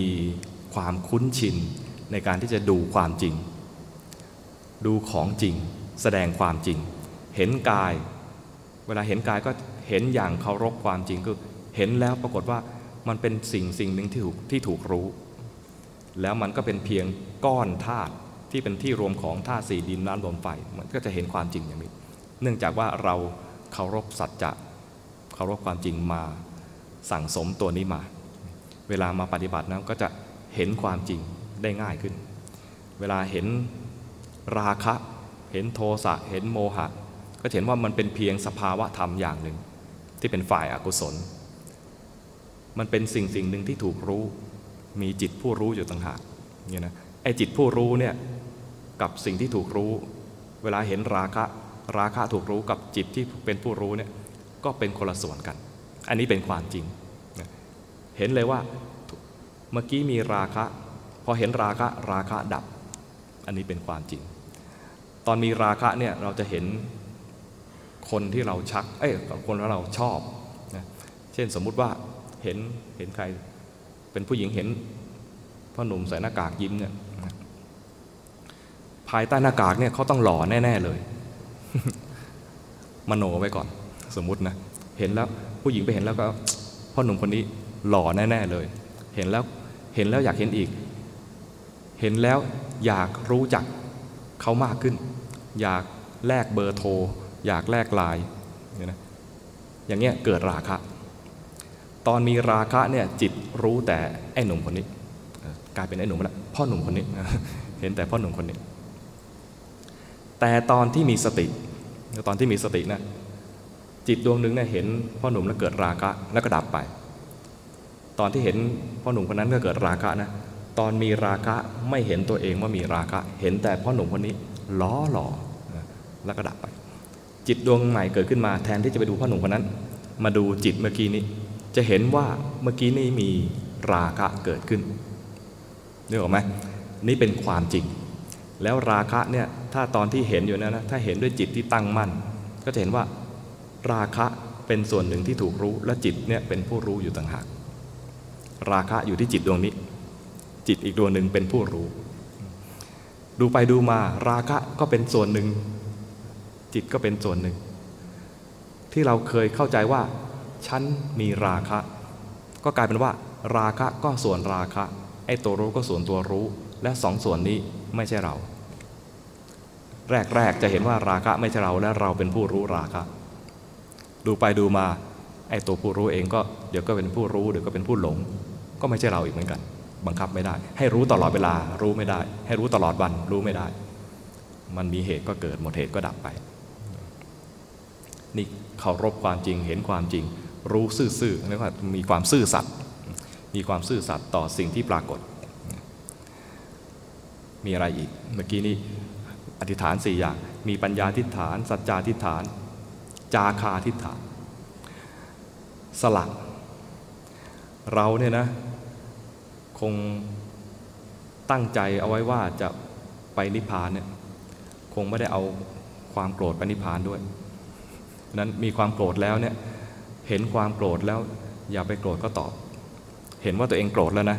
อย่าไป อย่าไปยื้อ อย่าไปเลี้ยง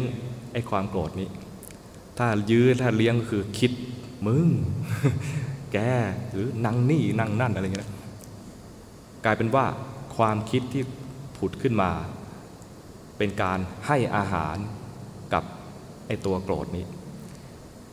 ไม่ยอมเสียสละความโกรธ บางคนเนี่ยไม่อยากจะดับความโกรธ ต้องฆ่ามันให้ได้ จึงจะหายแค้น ต้องด่ามันให้เจ็บเจ็บกว่า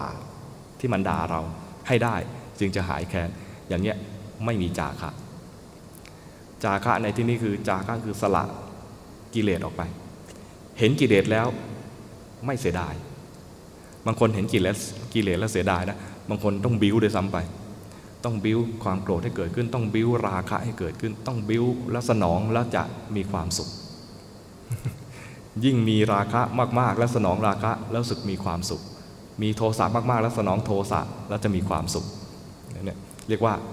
คนอย่างคนเหล่านี้นะคิดว่าจะมีความสุขจากการสนองกิเลส แต่ความสุขจริง ๆ มาจากการที่กิเลสดับ ผู้ที่ผู้ที่พ้นทุกข์จริง ๆ คือผู้ที่พ้นจากกิเลส ไม่ใช่ว่าเลี้ยงกิเลสให้โตแล้วสนองแล้วจึงจะมีความสุข คนฉลาดก็คือเห็นราคะแล้วก็ไม่เลี้ยง เห็นโทสะขึ้นมาแล้วก็ไม่เลี้ยง คือจาคะไป บริจาคสิ่งที่ไม่ดี แต่บริจาคสิ่งที่ไม่ดีเนี่ยไม่ใช่บริจาคให้คนอื่น ไม่ใช่บริจาคราคะให้โยมไม่ได้บริจาคโทสะให้โยม แต่สละมันทิ้งไป เพราะว่ามันเป็นเพียงสภาวะที่เป็นนามธรรม เกิดดับเปลี่ยนแปลง แต่ถ้าจะจาคะวัตถุสิ่งของ ต้องจาคะของดีนะแต่ถ้าเป็นนามธรรมต้องจาคะของเลวนะไม่ใช่อะไรมีสันโดษจาคะความสันโดษ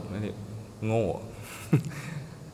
มีปัญญาจาคะปัญญา มีความขยันจาคะความขยันขอนอนต่อขอจาคะถั่ววิริยะนี่โง่ไม่ใช่ เวลาจะจาคะฝ่ายนามธรรมต้องจาคะของเลว ของอกุศล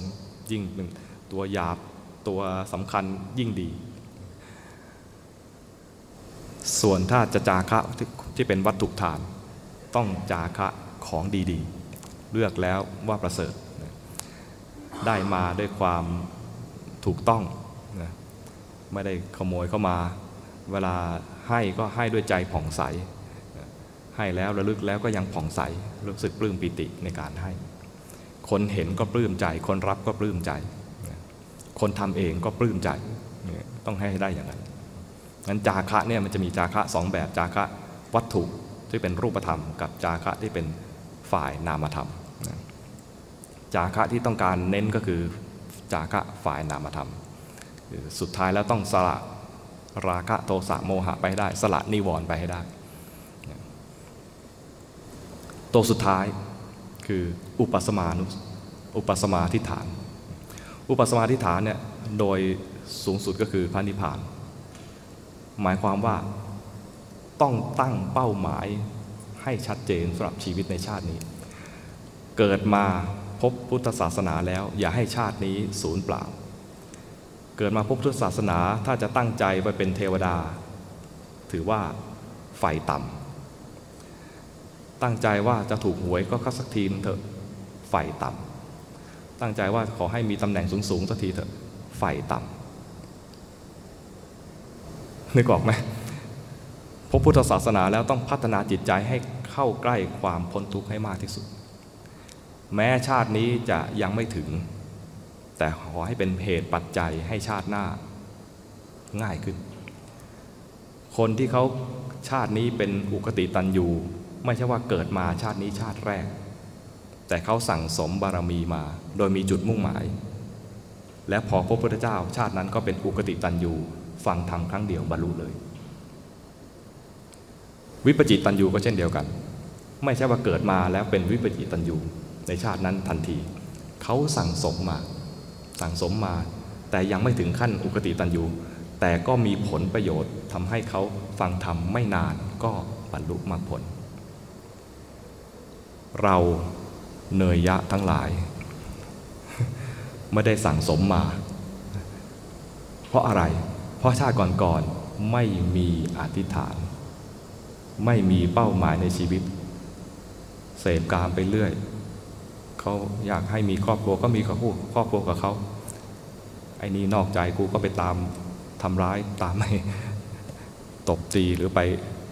ฆ่า ผู้หญิงเนี่ยน่าสงสารอย่างหนึ่งนะ เวลา ผู้ชายผิดหวังในชีวิตผิดหวังในความรักฆ่าผู้หญิง ผู้หญิงผิดหวังฆ่าตัวตาย น่าสงสารมาก ต้องรู้ว่าชีวิตเนี่ยไม่ใช่เพียงเพื่อคนใดคนหนึ่ง แต่ชีวิตเนี่ยมีเพื่อพัฒนาตนเอง ให้เขาถึงความพ้นทุกข์ให้ใกล้ที่สุดทำ ทำตนเองให้ใกล้กับความพ้นทุกข์ให้มากที่สุด โดยเฉพาะชาตินี้พบพุทธศาสนาแล้วนะเป็นโอกาสที่ดีมากแล้ว เป็นโอกาสที่ดีมากที่เราจะตั้งใจอธิษฐานชีวิตตนเอง ให้เข้าถึงกับอุปสมะก็คือพันธิพาน ให้ตั้งอธิษฐานว่าอุปสมาธิฐานตรงนี้ ความหมายของอุปสมาอุปสมาธิฐานเนี่ยโดยสูงสุดก็คือพันธิพาน ในระหว่างนั้นในระหว่างนั้น ถ้ายังไม่ถึงพันธิพานแท้ๆจะมีความดับแห่งกิเลสเนี่ยเป็นเครื่องยืนยันว่ากิเลสดับได้เวลากิเลสเกิดขึ้นมารู้ทันกิเลสดับเนี่ยดับด้วยสติ เวลามีกิเลสเกิดขึ้นมาแล้วข่มมันด้วยการทำสมาธิก็เรียกว่าข่มด้วยสมถะ หรือบางทีข่มด้วยธรรมที่เป็นคู่ปรับกัน เช่นมีความโกรธเกิดขึ้นมา ก็เจริญเมตตา มีราคะเกิดขึ้นมาเจริญอสุภะหรือว่าเจริญมรณานุสติอะไรเงี้ยนะก็ใช้ข้อธรรมที่เป็นตรงข้ามกัน เข้ามาแก้ กิเลสก็ดับไป แต่ดับอย่างนี้ดับชั่วคราว มีการดับแบบถาวรก็เป็นขั้นๆด้วยนะดับเป็นดับถาวรเป็นดับเป็นขั้นๆพระโสดาบันเนี่ยดับสังโยชน์ได้สามดับถาวรเลย ความเข้าใจผิด คิดว่ากายนี้เป็นเราใจนี้เป็นเราดับความลังเลสงสัยในพระพุทธพระธรรมพระสงฆ์ดับความหลงงมงายในข้อวัดปฏิบัติผิดๆที่ว่าเรียกว่าศีลปัตตปรามาสดับเพราะรู้ทางปฏิบัติที่ถูกต้องแล้ว พระอนาคามีดับ กามราคะและปฏิฆะได้อีกสองตัว ดับและดับเลยไม่เกิดขึ้นอีก พระอรหันต์ดับหมดต้องดับหมดจึงจะเรียกพระอรหันต์นะเพราะนั้นการดับของกิเลสเนี่ยก็จะเป็นลำดับลำดับ จากพวกเราเนี่ยก็น่าจะอยู่ในขั้นที่ดับด้วยสติ ดับด้วยสมถกรรมฐาน ดับด้วยการหาองค์ธรรมที่เป็นคู่ปรับมาเจริญ เพื่อให้กิเลสนั้น ฝ่อไปดับไป ก็ต้องคราวนี้ต้องฝึก ต้องฝึก ไม่ใช่อยู่ๆก็ขอให้ถึงพันธิพานเนี่ยมันง่ายไปแล้วมันไม่ได้นะมันต้องบอกว่าบุญที่ทั้งหลายที่เราทำทุกทุกอย่างเนี่ยนะขอให้เป็นปัจจัย นิพพานปัจจโยโหโตอย่างนี้ได้อยู่มันเป็นเหตุเป็นปัจจัยสู่พันธิพาน ก็รู้ว่ามันต้องมีเหตุปัจจัยหลายอย่างประกอบกันในการที่ให้เกิดศีลสมาธิปัญญา ให้ครบพร้อมพอที่จะให้บรรลุถึงพระนิพพานให้ได้ เราก็ต้องมีการศึกษาทำอย่างไรชีวิตเราจะงดงามด้วยการมีศีลทำไรชีวิตเราจะงดงามด้วยการมีกุศลเกิดขึ้นในใจมากๆ เรียกว่าจิตสิกขา มีศีลสิกขา ก็ได้ศีล มีจิตสิกขา ก็ได้สมาธิ ทำอย่างไรจะฉลาดขึ้นมา ก็มีปัญญาสิกขาขึ้นมา ต้องรู้ว่าการจะไปสู่มรรคผลนิพพานเนี่ย มันจะมี ขั้นตอนหรือมีองค์ประกอบในการทำให้สู่มรรคผล ก็คือไปศึกษาสามอย่าง เรียกว่าศีลสิกขา จิตสิกขาแล้วก็ปัญญาสิกขาพอจะเข้าใจไหมอธิษฐานมันอยู่กับชีวิตของเรา เพียงแต่ว่าเราจะจับมาให้กลายเป็นชีวิตของเราได้ไหม เราจะตั้งมั่นในแนวทางที่ตรงตามที่พระพุทธเจ้าทรงประสงค์ไหม มันต้องเป็นแนวทางที่เป็นกุศลด้วยนะ พระองค์ตัดสรู้มาเพื่อสั่งสอนคนให้พ้นทุกข์นั้นเราต้องตั้งเป้าหมายให้ตรงพุทธประสงค์ สั่งสมบารมีมาเสียสองไขแสนกับเนี่ยด้วยความตั้งใจว่าเราพ้นแล้วจะให้คนอื่นพ้นด้วย พ้นนี่คือพ้นทุกข์ เราก็ต้องตั้งเป้าหมายว่า พระองค์พ้นแล้วและสอนแล้ว เราจะฟังคำสอนพระองค์มาพัฒนาเอง พัฒนาตนเองให้พ้นด้วย ชาตินี้ไม่พ้นก็ขอให้เป็นเหตุปัจจัยให้ชาติหน้าพ้นง่ายขึ้น เข้าใจไหมเทวดาทั้งหลายเนี่ยนะไปเป็นเทวดาแล้วเนี่ยถ้าไม่ฝึกไว้ดีตอนเป็นคนนะเป็นเทวดาแล้วจะหลงเพลิน เพราะความเป็นเทวดาเนี่ยมีสุขทิพย์สุขทิพย์มันยิ่งยั่วยวนกิเลสมาก ให้หลงง่ายยิ่งกว่าความเป็นมนุษย์ ความเป็นมนุษย์เนี่ยนะ ดูมือถือเนี่ยเราก็หลงไปเป็นหลาย ๆ ชั่วโมงแล้วใช่ไหมความเป็นเทวดามันยิ่งกว่านี้ เพราะนั้นถ้าเราไม่มีอธิษฐานบารมีไม่ได้ฝึกฝนจนเคยชินไว้จริง ๆ เนี่ยนะพอไปเป็นเทวดาเป็นนางฟ้าแล้วเนี่ยจะหลงเพลินไปเที่ยวชมสวนดอกไม้ในสวนสวรรค์ ไปดูวิมานนู้นวิมานนี้โอ้โหอัศจรรย์เหลือเกิน เที่ยวไปเที่ยวมาเหงื่อออกรักแร้แล้ว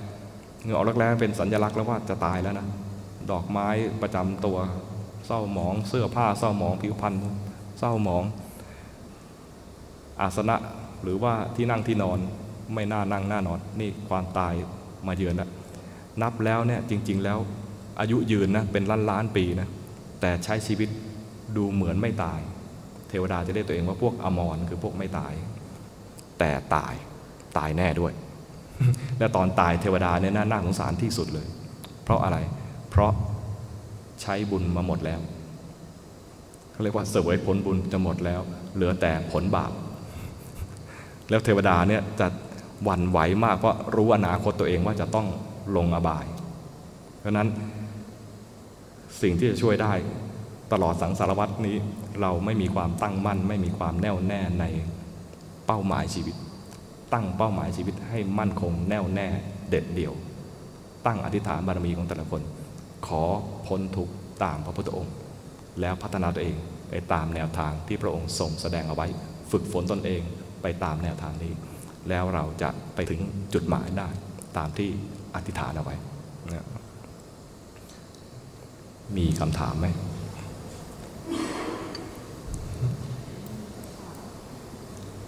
บางตำราเขาถามเดี๋ยวขอขออนุญาตทวนคำถามเพื่อให้คนข้างหลังได้ยิน โยมถามว่า พระชาติพระเตมีใบเนี่ยตกลงแล้วเป็นเนคขมมะบารมี หรือเป็นอธิษฐานบารมี ใช่ไหมบางตำราเนี่ยได้จัดโดยเฉพาะตำราที่จัดพระชาติสิบชาติสุดท้าย เตชะสุเนมปูจนาวิเว แล้วก็จัดสิบชาติสุดท้ายให้ลงในบารมีสิบก็จะจัดชาติของพระเตมีเนี่ยลงอยู่ในเนคขมมะบารมี แต่ในพระไตรปิฎกในจริยาปิฎกเนี่ยเวลายกตัวอย่างอธิษฐานบารมียกตัวอย่างชาตินี้คือชาติที่เป็นพระเตมีแล้วเรียกเรียกชื่อชาดกตัวนี้พิเศษเฉพาะเลยเรียกว่า มูคะปักขะชาดก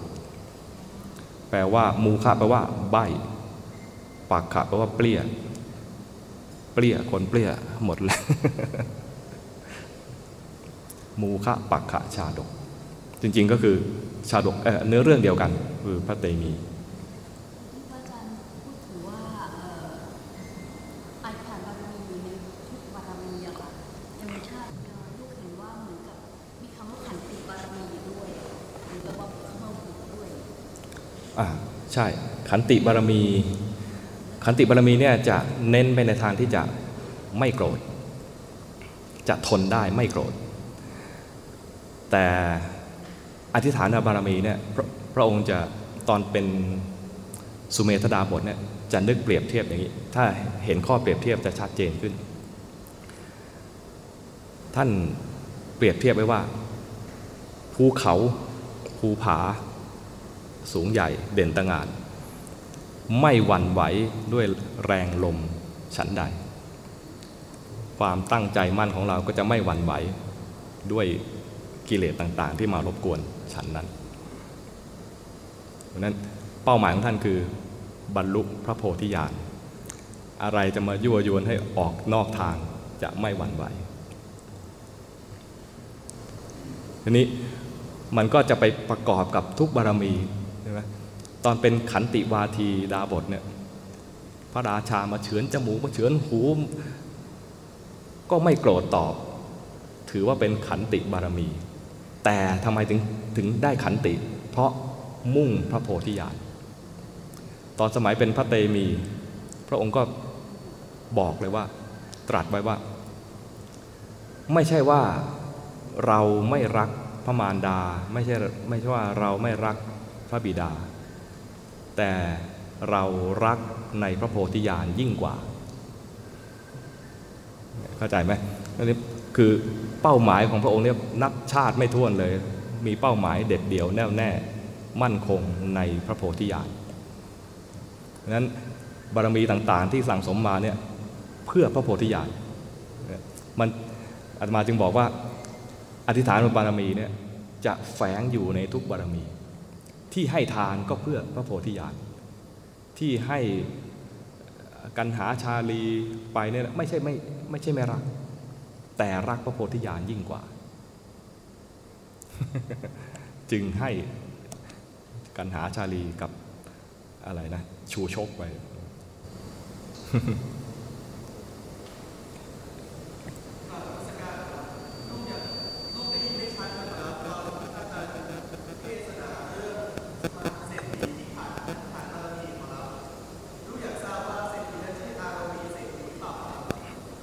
เอ๊ะชื่ออะไรนี่นี่ใครจำ ได้ไหมครับตมาจำไม่ได้เหมือนกัน นี่รักษาสัจจะจำไม่ได้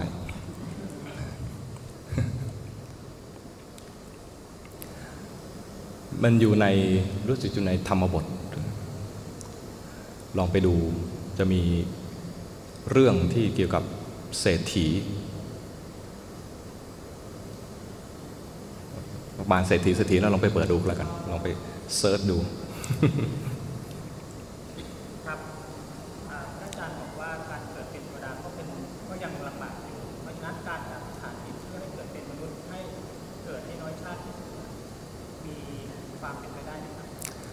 โยมก็ถามว่าที่ได้บอกว่าเกิดเป็นเทวดาเนี่ย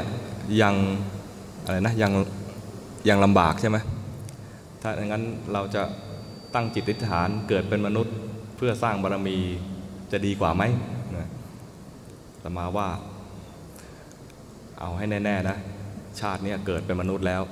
อธิษฐานก่อนเลยว่า ขอให้ถึงพระนิพพาน แล้วทำทุกวิถีทางที่จะพัฒนาตนเองให้ถึงพระนิพพาน ใช้เวลาในความเป็นมนุษย์ที่มีอยู่นี้ทำความเคยชินในการศึกษาเรื่องศีล ศึกษาเรื่องจิต ศึกษาเรื่องปัญญา พอไปเป็นเทวดาจะมีความเคยชินที่จะฝึกตัวนี้ต่อ หรืออย่างน้อยก็รู้ว่าความเป็นเทวดาเนี่ยไม่เหมาะที่จะฝึกตัวนี้จะขนขวายลงมาหาครูบาอาจารย์ เหมือนกับเทวดาท่านหนึ่ง เทวดาท่านหนึ่งเนี่ย เป็นเป็นพระภิกษุในสมัยพุทธกาลมรณภาพในระหว่างเดินจงกรม แล้วชาตินั้นเนี่ยตอนเป็นพระเนี่ยนะไม่บรรลุมรรคผลขั้นใดเลย ด้วยเดชแห่งศีลและก็ที่ท่านได้ฝึกสมถกรรมฐานวิปัสสนากรรมฐาน ทำให้ได้เป็นเทพบุตรอยู่ในสวรรค์ นางฟ้าทั้งหลายรอมานาน คือวิมานเนี่ยเกิดมาก่อนแล้ว รออยู่แล้ว นางฟ้าทั้งหลายก็มารอเจ้าของวิมาน ภิกษุรูปนี้มรณภาพก็ปุ๊บไปเลย จากเคลื่อนจากความเป็นมนุษย์แล้วก็ไปเป็นเทวดาทันที พอเป็นเทวดา ตอนที่ท่านมรณภาพเนี่ย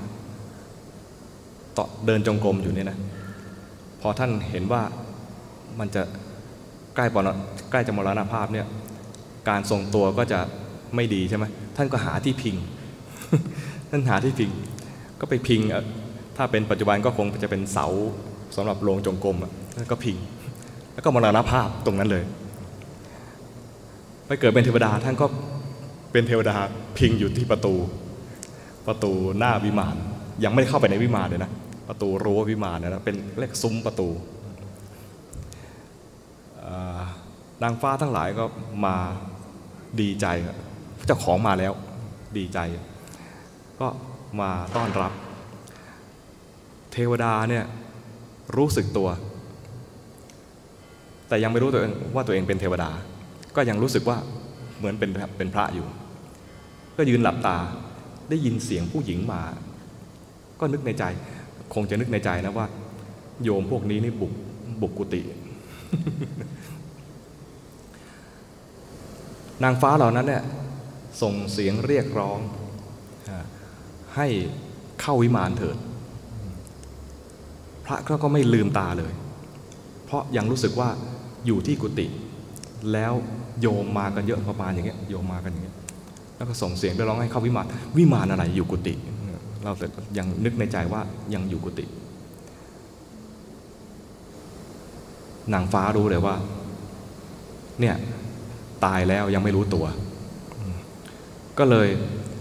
ทำยังไงให้ท่านเนี่ยรู้ตัวว่าตายแล้ว แล้วตอนนี้อยู่บนสวรรค์แล้ว ปรึกษากันนะนางฟ้าปรึกษากัน ก็คิดว่าเรา ร่วมกันบรรเลง เสียงสวรรค์เป็นเพลงเสียงสวรรค์เลยนะ เสียงอย่างเงี้ยเพลงอย่างเงี้ยไม่มีในโลกมนุษย์ ถ้าท่านได้ยินเสียงนี้แล้วเนี่ยท่านน่าจะเอะใจ แล้วรู้ว่ามรณภาพเปลี่ยนภพเปลี่ยนภูมิมาเป็นเทพบุตรแล้ว ก็จัดการบรรเลง เสียงเป็นยังไงไม่รู้อาตมาอาจจะเคยฟังแล้วลืมไปแล้วก็ได้ เทวดาเทพบุตรองค์นั้นเนี่ย ได้ยินเสียงนะ ก็รู้สึกว่า โยมพวกนี้นี่ตื้อจังเลย มาบรรเลงอะไรกันอยู่ตรงนี้อีกทำไมไม่กลับออกไปจากวัดสักทีก็หลับตา แล้วทำใจไม่สนใจกับเสียงเหล่านั้น ไม่ได้ตีความเลยว่าเสียงนี้คือเสียงสวรรค์ นางฟ้าก็ เอ๊ใช้วิธีนี้ไม่ได้ ต้องใช้วิธีใหม่แล้วเอากระจก เป็นกระจกทิพย์เลยนะ กระจกทิพย์ขนาดสูงเท่าตัวของเทพบุตรนั้น มาตั้งต่อหน้าท่านเลย ท่านยืนพิงอยู่เนี่ยนะพิงยืนพิงอยู่เนี่ยก็เอากระจกนั้นมาตั้งต่อหน้า แล้วก็บอกว่าขอท่านจงลืมตาหน่อยเถิดบัดนี้เนี่ยท่านไม่ได้อยู่ที่กุฏิแล้วนะ ตอนนี้ท่านมาอยู่ที่ซุ้มประตูหน้าวิมาน ถ้าไม่เชื่อก็จงลืมตาสักนิดหนึ่ง ดูดูกระจก ดูเงาตัวเองในในกระจกหน่อยเถิดท่านก็ลืมตานิดหนึ่ง เห็นภาพตัวเองในกระจก เห็นว่าจากพระกลายเป็นเทพบุตร โยมว่าท่านจะดีใจไหม ท่านไม่ดีใจ ท่านไม่ดีใจเพราะอะไร ท่านปฏิบัติธรรมมาไม่ได้หวังความเป็นเทพบุตรนี่อธิษฐานบารมี มีความตั้งใจว่าจะต้องไปพ้นทุกข์ให้ได้ ต้องการมรรคผล มองตัวเองว่า ตอนนี้เป็นเทพบุตรแล้วนะ เทพบุตรย่อมหล่อกว่ากว่าพระ เทพบุตรย่อมหล่อกว่าพระ แต่ไม่ยินดี ท่านเสียใจมาก เสียใจมากเลยนะ ท่านเปรียบเทียบว่าเหมือน นักมวยปล้ำฝึกฝนตนเองมา อย่างดีทำการแข่งขันชิงชนะเลิศ ชนะเลิศแล้วได้รางวัลคือหัวมันหนึ่งก้อน มีค่าไหมมีค่าเหมือนกันแต่ไม่ยินดีเลย ไม่น่ายินดีเลย หัวมันเป็นหนึ่งก้อน แลกชีวิตมาต่อสู้กับนักต่อสู้ที่เก่งกาจทั้งหลายเนี่ยนะ ชนะมาทุกคนเลย เสี่ยงชีวิตมากนะ ในการที่จะถึงขั้นนี้ได้ แต่ได้หัวมันเป็นรางวัล เปรียบเหมือนพระภิกษุอย่างท่าน ปฏิบัติธรรมมารักษาศีลอย่างดีทำสมถกรรมฐานวิปัสสนากรรมฐาน ได้รางวัลคือเป็นเทพบุตร เปรียบเหมือนได้หัวมัน ไม่ยินดีเลย มองไปมองมาหาที่พึ่งไม่ได้ รีบเหาะลงมาหาพระพุทธเจ้า กราบทูลรายงานว่า ข้าแต่พระองค์ผู้เจริญกระหม่อมฉันหนีจากป่า อันรกชัด มองเห็นเทวดาที่เป็นนางฟ้าทั้งหลาย เหมือนต้นไม้ในป่าช้า ที่รกชัดด้วยนะ คือไม่ได้ต้องการเลยลกหูลกตามาก ไม่ต้องการ ถ้าเป็นบางคนนะ ไหนๆเป็นเทพบุตรแล้วเนาะก็จัดการนางฟ้าซะหน่อยเถอะอะไรเงี้ยนะไม่เลย ยังรู้สึกเป็นพระอยู่เลย แล้วพระพุทธเจ้าก็แสดงธรรมซ้ำอีกครั้งหนึ่ง ในตอนนั้นบรรลุธรรมเป็นพระโสดาบันตรงนั้นเลย นี่ความแน่วแน่ มีความแน่วแน่มั่นคงทางจิตใจ ถ้าเปรียบเทียบแล้วก็คือมีอธิษฐานอยู่ในใจ ว่าจะปฏิบัติเพื่ออะไร มีความแน่วแน่เพราะนั้น แม้แต่อัตภาพเปลี่ยนไปแล้วเป็นเทวดาแล้วเป็นเทพบุตรแล้วนะก็ไม่หวั่นไหวกับนางฟ้าทั้งหลายที่มาห้อมล้อม และนางฟ้าน่าจะสวยกว่าโยมที่นี่เยอะเลยนะไม่หวั่นไหวเลย ขออภัยที่อาตมารักษาความจริงมากไปหน่อย ไม่หวั่นไหวเลย แถมยังรู้สึกว่าเป็นของรกรุงรัง แล้วความเป็นเทวดาเนี่ยนะ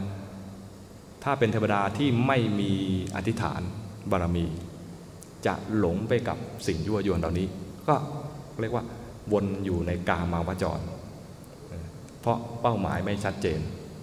ในเป้าหมายชัดเจนก็จึงเห็นว่านี่ไม่ใช่เป้าหมาย ต้องการมรรคผลได้หัวมันอะใช่ไหมหัวมันก้อนหนึ่งจะไปเอาอะไรอะทิ้งท่านทิ้งเลยไม่เอา วิมานที่เห็นอยู่เนี่ยไม่เอา นางฟ้าไม่เอา ลงมาหาพระพุทธเจ้า แล้วได้สิ่งที่ท่านประสงค์คืออธิษฐานเอาไว้คือมรรคผล คราวนี้เป็นเทวดาที่ไม่ประมาทนั้นคำตอบไม่ได้อยู่ที่ว่าจะเป็นคนหรือจะเป็นเทวดา เป้าหมายอยู่ที่ว่ามีความแน่วแน่มั่นคงในเป้าหมายแค่ไหน ถ้าเป็นคนก็ให้มั่นคงในเป้าหมาย ไปเป็นไปเป็นเทวดาก็ให้มั่นคงในเป้าหมาย เพราะนั้นคำตอบคือต้องมีอธิษฐานไม่ว่าจะเป็นคนหรือเป็นเทวดาอย่างนี้เนี่ยพระอรหันต์เองที่ก็สามารถทำให้เทวดาทำได้ ได้ก็ถามว่าพระอรหันต์สามารถทำเทวดาให้บรรลุธรรมได้ไหมได้ แต่มีวงเล็บนิดหนึ่งนะเทวดาเหล่านั้นเนี่ยต้องได้รับการฝึกฝนมาก่อน ครั้งหนึ่งพระสารีบุตรแสดงธรรมครั้งใหญ่ให้กับพระภิกษุทั้งหลายญาติโยมด้วย และที่สำคัญมีเทวดามาฟังเป็นจำนวนมาก สามารถทำให้เทวดา เป็นจำนวนนับไม่ถ้วเลยบรรลุธรรม พอพระพุทธเจ้าเสด็จมาก็กราบทูลรายงานให้ทราบว่า วันนี้กระหม่อมฉันได้แสดงธรรมครั้งใหญ่ ครั้งใหญ่หมายถึงว่ามีผู้ฟังมาก แล้วก็เทวดาเหล่านั้นได้บรรลุธรรมมากมาย พระพุทธเจ้าตรัสว่าสารีบุตร อย่าเข้าใจว่าเทวดาเหล่านั้นมาฟังธรรมจากเธอเป็นครั้งแรก เทวดาเหล่านั้นเนี่ยได้ฟังธรรมจากตถาคตแล้ว จึงมีความพร้อมที่จะมาฟังเธอแล้วบรรลุดังนั้นอย่าคิดว่าเทวดามาฟังครั้งแรกจากพระภิกษุทั้งหลายหรือพระอรหันต์อื่นๆนะมีพระพุทธเจ้าพระองค์เดียวเท่านั้นที่สามารถไปฝึกเทวดาที่ยังไม่เคยฟังธรรมให้บรรลุธรรมได้เพราะฉะนั้นถ้าคิดว่าไม่เป็นไรเราทำความดีอื่น ๆ ไปเรื่อย ๆ แล้วเดี๋ยวเป็นเทวดาค่อยมาฟังธรรมจากพระเถระ อย่างนี้นะประมาท ต้องฟังธรรมตั้งแต่เดี๋ยวนี้ และไม่ใช่ฟังอย่างเดียวต้องฝึกด้วย ฝึกแล้วสงสัยอะไรไปถามท่าน อย่าให้การฝึกของเราเพี้ยนออกนอกทางก็ไม่ได้นะฝึกแล้วต้องฝึกให้ตรงทาง สอบถามปัญหากับท่าน ถ้าท่านเห็นว่ามันชักจะเบี้ยวก็ท่านก็ตบตบตรงนี้หน่อย ออกซ้ายก็ตบซ้ายออกขวาตบขวา ให้มันเข้าทางให้ได้ ต้องหมั่นเข้าหาพระเถระหรือทางภาษาในคัมภีร์เรียกว่าหมั่นเข้าหาสัตว์บรุษ หรือเข้าหาบัณฑิตทำอย่างนี้คือสงสัยแล้วถามใช้ได้อ้าวเราหาข้อมูลมาให้เจ้าค่ะคือ โอ้โห ดีมากที่บอกว่า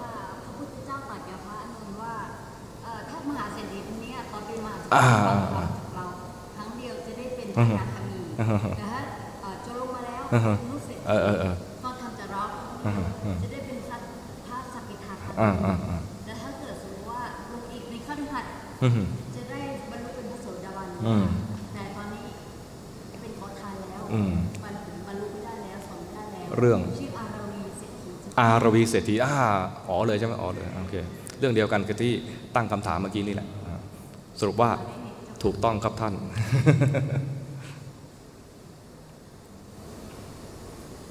างทีอ่านอ่านเยอะแต่จำไม่ค่อยได้จำจำเรื่องแต่จำชื่อไม่ค่อยได้ แล้วบางทีก็ไม่ได้ไม่ได้เตรียมมาโยมถามว่าเศรษฐีที่ตกอับกลายเป็นขอทานนั้นน่ะแสดงว่าเขาเคยสั่งสมบารมีมาก่อนแล้วนะแล้วชาตินี้เขาตกต่ำขนาดนี้ แล้วชาติต่อไป จะมีโอกาสกลับมาเป็นพระอรหันต์ได้ไหมหรือว่าใช่ไหมได้ แต่ต้องชาติถัดไปถัดไปถัดไปหน่อย คือตอนเนี้ยได้ทำทำกรรมอันหนึงไปแล้ว ต้องรับวิบากก่อน กรรมอันหนึงที่ไม่ควรทำเลยนะ คือเสพสุราของมึนเมา เสพสุราของมึนเมาเนี่ยจะไปทำให้เกิดการสั่งสมโมหะมากครูบาอาจารย์เคยเล่าให้ฟังว่าครั้งหนึ่งมีโยมมาถามปัญหา ขอให้ท่านสอนธรรมะ เข้ามากราบเลยนะ ท่านบอกว่าปกติถ้าไม่มีใครมามากราบ มาถามปัญหา หรือขอให้แนะนำมันจะมีธรรมะผุดขึ้นมา จะมีธรรมะผุดขึ้นมาว่าคนนี้ควรจะได้รับคำสอนอย่างนี้ คนนี้ควรจะได้รับคำสอนคนนี้ แต่คนนี้มาเนี่ยนะ มันแบงค์ไม่มีอะไรผุดขึ้นมาเลยธรรมะไม่เกิดเลย ท่านก็เข้าใจแล้วว่า มันมาจากว่าไม่พร้อมจะรับ ไม่มีอะไรจะไม่มีอะไรที่จะเหมาะกับเขาเลย พิจารณาไปก็แล้ว น่าจะกินเหล้าก็เลยบอกกับเขาว่า รักษาศีลนะเป็นรักษาศีลแล้วก็โดยเฉพาะศีลข้อห้านะ เว้นซะมีเท่านี้ธรรมะสำหรับเขามีเท่านี้ ที่จะฝึกให้กลายเป็นว่าฝึกกรรมฐาน สมถกรรมฐานหรือปัสสนากรรมฐานไม่มีเลย คือไปไปรักษาศีลให้ได้ก่อน แล้วมีอีกท่านหนึ่ง ท่านนี้เป็นตัวอย่างที่ดีอีกท่านหนึ่งนะ มาฝึกกรรมฐานกับครูบาอาจารย์ และมีแต่ความง่วงเหงาหานอน ใช้เวลาหลายปี แล้วต้องใช้ความเพียรอย่างมาก กว่าจะข้ามพ้นไอ้ความง่วงเหงาหานอนนี้ได้ แล้วก็ระลึกชาติ พอท่านข้ามพ้นไปแล้ว สมาธิดีขึ้นแล้ว ปรากฏว่าระลึกชาติได้บอกชาติที่แล้วกินเหล้าโมหะมันครอบงำข้ามชาตินะ ระวังให้ดีะนั้นถ้าถ้าจะให้ดีอย่าไปยุ่งกับมันอย่าไปยุ่งกับมัน เพราะว่าดื่มทีไรเนี่ยมันไปการการกระทำของเราเนี่ยนะการทำกรรมของเราเนี่ยมันไม่ไปถ้ามันไม่ไปสั่งสมในแง่ดี มันก็ไปสั่งสมในแง่ร้าย การกินเหล้าก็ไปสั่งสมในแง่ร้าย ก็เป็นทำให้โมหะมันหนาขึ้นหนาขึ้นลำพังไม่กินเหล้าก็แย่แล้ว สติก็หายากแล้วนะยังไปทำลายสติด้วยการใส่สารทำร้ายเข้าไปเนี่ยนะสารที่เป็นรูปธรรมทำร้ายสติเข้าไปเป็นเป็นวิธีการดำรงชีพที่ไม่ฉลาดเลย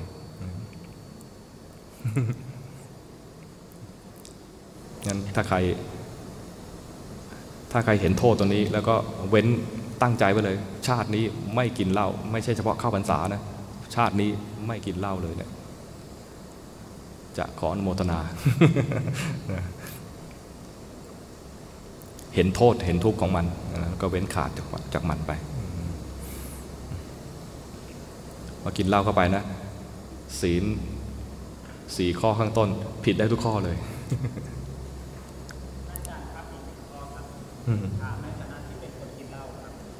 ในฐานะเป็นคนกินเหล้าโอ้ ท่านกล้ามากนะนะอาหารที่โกมิเป็นตำนานฮะอาหารที่โกมิเป็นตำนานครับผมกำลังถามว่าที่รู้มาอาหารที่โกมิเล่าก็สามารถอาหารได้ประเด็นที่หนึ่งประเด็นที่สอง อืม อ่าเบญจศีลกับเบญจธรรมทำอ่าศีลข้อที่ห้าคือการห้ามกินเหล้าแต่ทำข้อที่ห้าคือการมีสติสงสัยนิดหนึ่งครับว่าจริงๆแล้วเนี่ยถ้าจะบอกว่าการกินเหล้าเป็นสิ่งที่ไม่ดีเลย มันใช่ครับ อ่าเขาถามสองข้อว่าประมาณว่าอาตมาสรุปคร่าวๆนะ มีคนที่กินเหล้าและบรรลุธรรมก็มี ใช่ไหมกับเอาข้อนี้ก่อนนะ เดี๋ยวข้อสองเดี๋ยวค่อยทวนอีกทีนะ ถ้าตามในคัมภีถ้าเราเล่าแบบรวบรัด จะกลายเป็นว่า คนนี้กินเหล้าฟังธรรมแล้วบรรลุธรรม แต่การกินเหล้าไม่ใช่เป็นเหตุในการบรรลุธรรมเข้าใจไหมอำมาท่านหนึ่งเนี่ยไปรบชนะ พระราชาก็มอบรางวัลให้ด้วยการครองราชสมบัติเจ็ดวันทำอะไรก็ได้ในฐานะเป็นพระราชาเลย มีนางรำรำตลอดเจ็ดวัน แล้วก็ชอบมากคนนี้เป็นนางรำที่คนโปรดก็ให้รำตลอดเจ็ดวันน็อกตาย คนน็อกคือนางรำอำมาตเนี่ยเจ็ดวันนั้นเสวยน้ำจันทร์ตลอดเจ็ดวัน พอนางรำคนโปรดตายช็อกนางรำช็อกตายแต่ อำมาตย์คนเนี้ยช็อกแบบตกใจ คร่ำครวญเสียดายอะคนโปรดอะตายต่อหน้าต่อตาด้วย คร่ำครวญรำพึงรำพันต่าง ๆ นานา ตอนนั้นน่ะส่างเมาแล้ว ทุกท่วมท้นแบบกระทันหันแบบนั้นนะมันช็อกขึ้นมาเนี่ยนะส่างเมา นึกขึ้นมาได้แล้วว่า จะต้องหาพระพุทธเจ้าให้ได้ เพื่อดับทุกข์อันนี้ให้ได้ สภาพก็คือกลิ่นละมุดยังคลุ้งเลย กลิ่นสุราเนี่ยยังคลุ้งเลยนะ แต่หายเมาแล้วไปหาพระพุทธเจ้า ถ้าถามว่ากินเหล้าแล้วยังบรรลุธรรมได้ไหมได้ แต่ต้องเจอพระพุทธเจ้า หรือเจอบุคคลที่มีความสามารถพิเศษในการ สอนคนอย่างยิ่งยวด ต้องเป็นครูชั้นยอด แล้วคนนั้นต้องมีบารมีสั่งสมมามาก พอที่จะเมื่อสางเมาแล้ว รวบรวมบารมีนั้น มาฟังธรรมและบรรลุได้ แล้วต้องทำความเข้าใจให้ชัดเจนว่าไม่ใช่กินเหล้าเป็นเหตุให้บรรลุธรรมไทม์ไลน์ คือกินเหล้าก็จริงนะแล้วก็ไปฟังธรรมก็จริง แต่ระหว่างนั้นต้องเล่าให้ละเอียดนะไม่ใช่กินเหล้าแล้วไปฟังธรรมว่าไงพระองค์อย่างนี้ไม่ไม่สำไม่สำเร็จแน่นอน เข้าใจนะ ข้อสองสำหรับส่วนตัวไม่ได้สงสัยเลยครับได้ฟังข้อหนึ่งก็ไม่สงสัยครับอ้าวเลยข้อสองได้รับการตอบไปโดยปริยาย ทั้งทั้งที่อาตมาจำคำคำถามไม่ได้โอเคพอบอกว่ากินเหล้าแล้วมันไม่ดีครับลองที่ดูในประเทศไทย คนที่ไม่กินเหล้าก็มีแต่พระที่บวช20พรรษาก็น่าจะ20ปีทำไมแล้วพระพระพรรษาเดียวไม่มั่นใจเลยเหรอก็อาจจะกินเดี๋ยวสิอย่าไปอย่าอย่าไปแบ่งพระดีด้วยลำดับพรรษา อ่าอ่า20ปีครับบวชบวชตลอดชีวิตไม่แน่โอเคก็ไม่แน่ แล้วก็ 20 ปีก็ไม่ใช่ว่าจะเลิกเหล่าได้เด็ดขาด เพราะฉะนั้นอย่าเอาอายุพรรษาเนี่ยเป็นเครื่องวัด ว่าองค์นี้เนี่ย20พรรษาเนี่ยน่าจะน้อยๆอย่างน้อยๆน่าจะเป็นพระโสดาบันอย่าไปคิดอย่างนี้เด็ดขาด หรืออย่างน้อยๆท่านต้องรักษาศีลมาดีมากจึงทนอยู่ได้จนถึง 20พรรษา ก็อย่าคิดอย่างนี้เด็ดขาด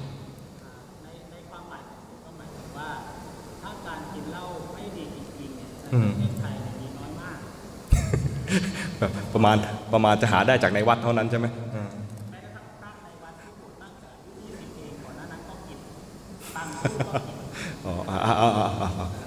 อ๋อหมายถึงว่าก่อนบวชใช่ไหมก่อนบวชอ๋อโอเคโอเคโยมพูดประมาณว่า ผู้ที่จะไม่กินเหล้าเนี่ยหายากมากในประเทศไทย เพราะฉะนั้นเราต้องทำสิ่งที่หายาก ให้เกิดขึ้นกับตัวเราให้ได้ เราจะเป็นผู้ที่ดูดีดูเด่นและประเสริฐเรียกว่าแรไอเทม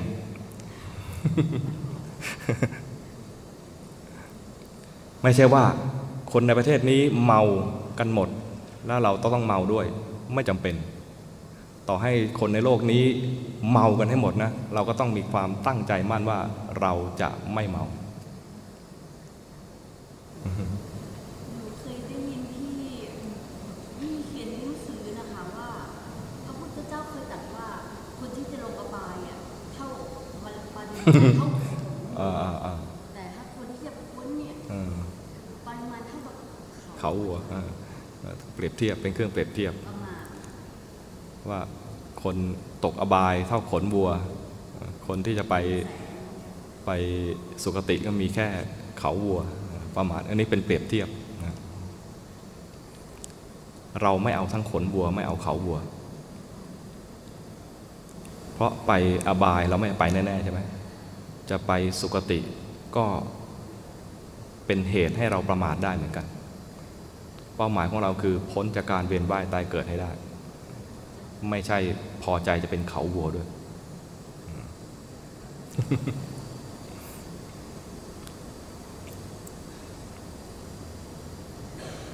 แต่ไปไปไปเป็นนางฟ้าก็ยังยากเท่าเขาวัวเลยนะ ไปเป็นนางฟ้าก็ยังยากประมาณเขาวัวเลยใช่ไหมดังนั้นไอ้ให้พ้นจากวัฏสงสารเนี่ยยากยิ่งกว่า แต่ท้าทาย เป็นเรื่องท้าทายนะเหมือนเหมือนคุณธรรมของพระธรรมอะเอหิปัสสิโก ท่านจงมาดูเถิด นี่เป็นคำท้าของพระพุทธเจ้า และพระอรหันต์ทั้งหลาย ท่านจงมาดูเถิด ดูนี่มาดูอะไร มาดูพระนิพพานคำนี้เป็นคำที่เป็นคุณเป็นพระคุณของพระนิพพาน ไม่ใช่ท่านจงมาดูเถิด มาดูอาตมาไม่ใช่อย่างนั้นนะจงมาดูเถิดคือมาดูเห็นของจริงคือพระนิพพานพระนิพพานเนี่ยเป็นอากาลิโก ไม่จำกัดการคือไม่ใช่ว่าบรรลุได้เฉพาะตอนกลางวันเท่านั้นไม่ใช่ หรือเฉพาะตอนสวดมนต์เท่านั้นไม่ใช่ ไม่จำกัดการขอให้สร้างเหตุปัจจัยให้พร้อมพอ เมื่อพร้อมพอแล้วจะบรรลุเมื่อไหร่ไม่แน่ เมื่อไหร่ก็ได้ เมื่อไหร่ก็ได้ บางท่านบรรลุสุดท้ายแล้วบรรลุก่อนตายบรรลุปุ๊บตายเลย ก็มี ขอให้เป็นคนแล้วยังยังมั่นคงในการมันในการพัฒนาตนเอง ตราบใดที่ยังเป็นคนอยู่ยังมีชีวิตอยู่ ยังมีโอกาสจะอยู่ตราบนั้น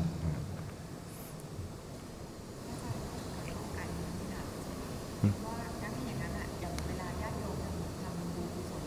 ไว้ที่ถวายถวายของต่างๆสังฆทานต่างๆเนี่ยปัจจุบันอะการอธิษฐานบารมีจริงๆ ที่สร้างง่ายได้ใจความและตรงเป้าหมายคือนิพพานะปัจจุบันแค่นั้น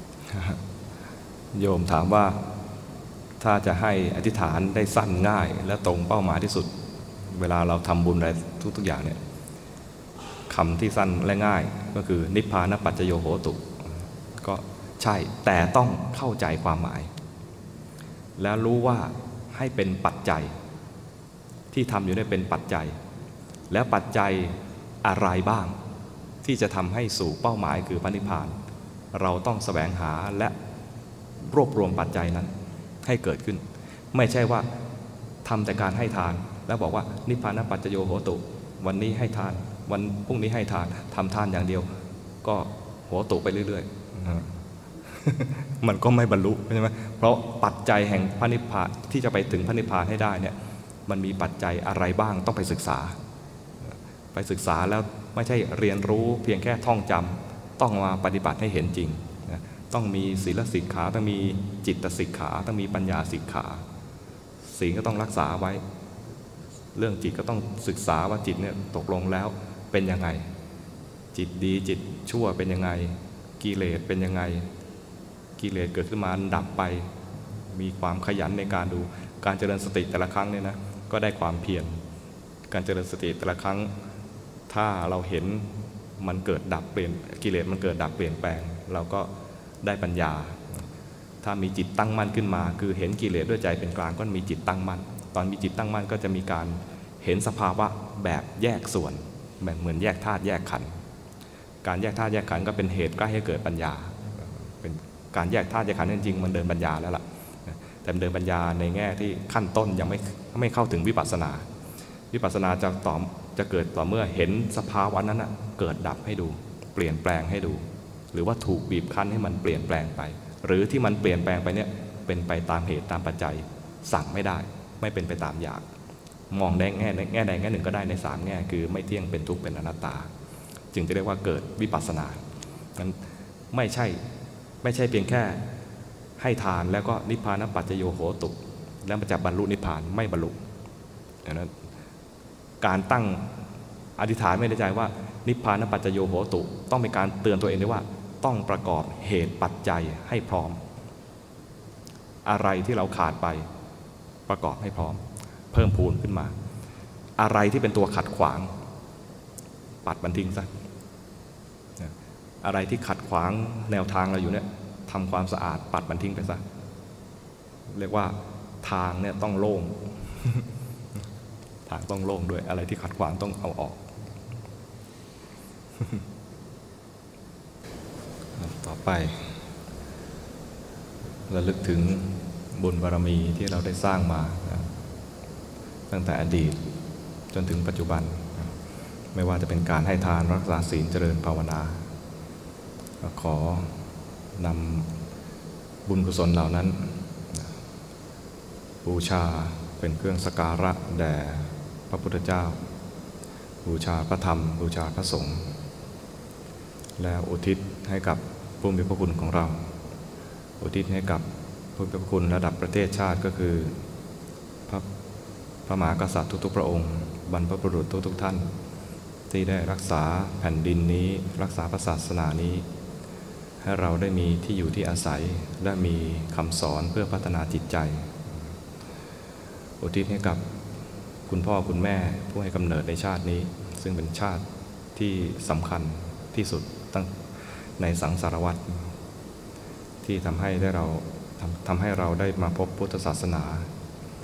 มาเกิดศรัทธาที่จะพัฒนาจิตใจตนตนเองไปในทางของพระพุทธองค์ อุทิศให้กับหมู่ญาติทั้งหลายที่เคยเอื้อเฟื้อต่อชีวิตนี้ ให้กับพี่น้อง ให้กับผู้มีพระคุณ ให้กับญาติ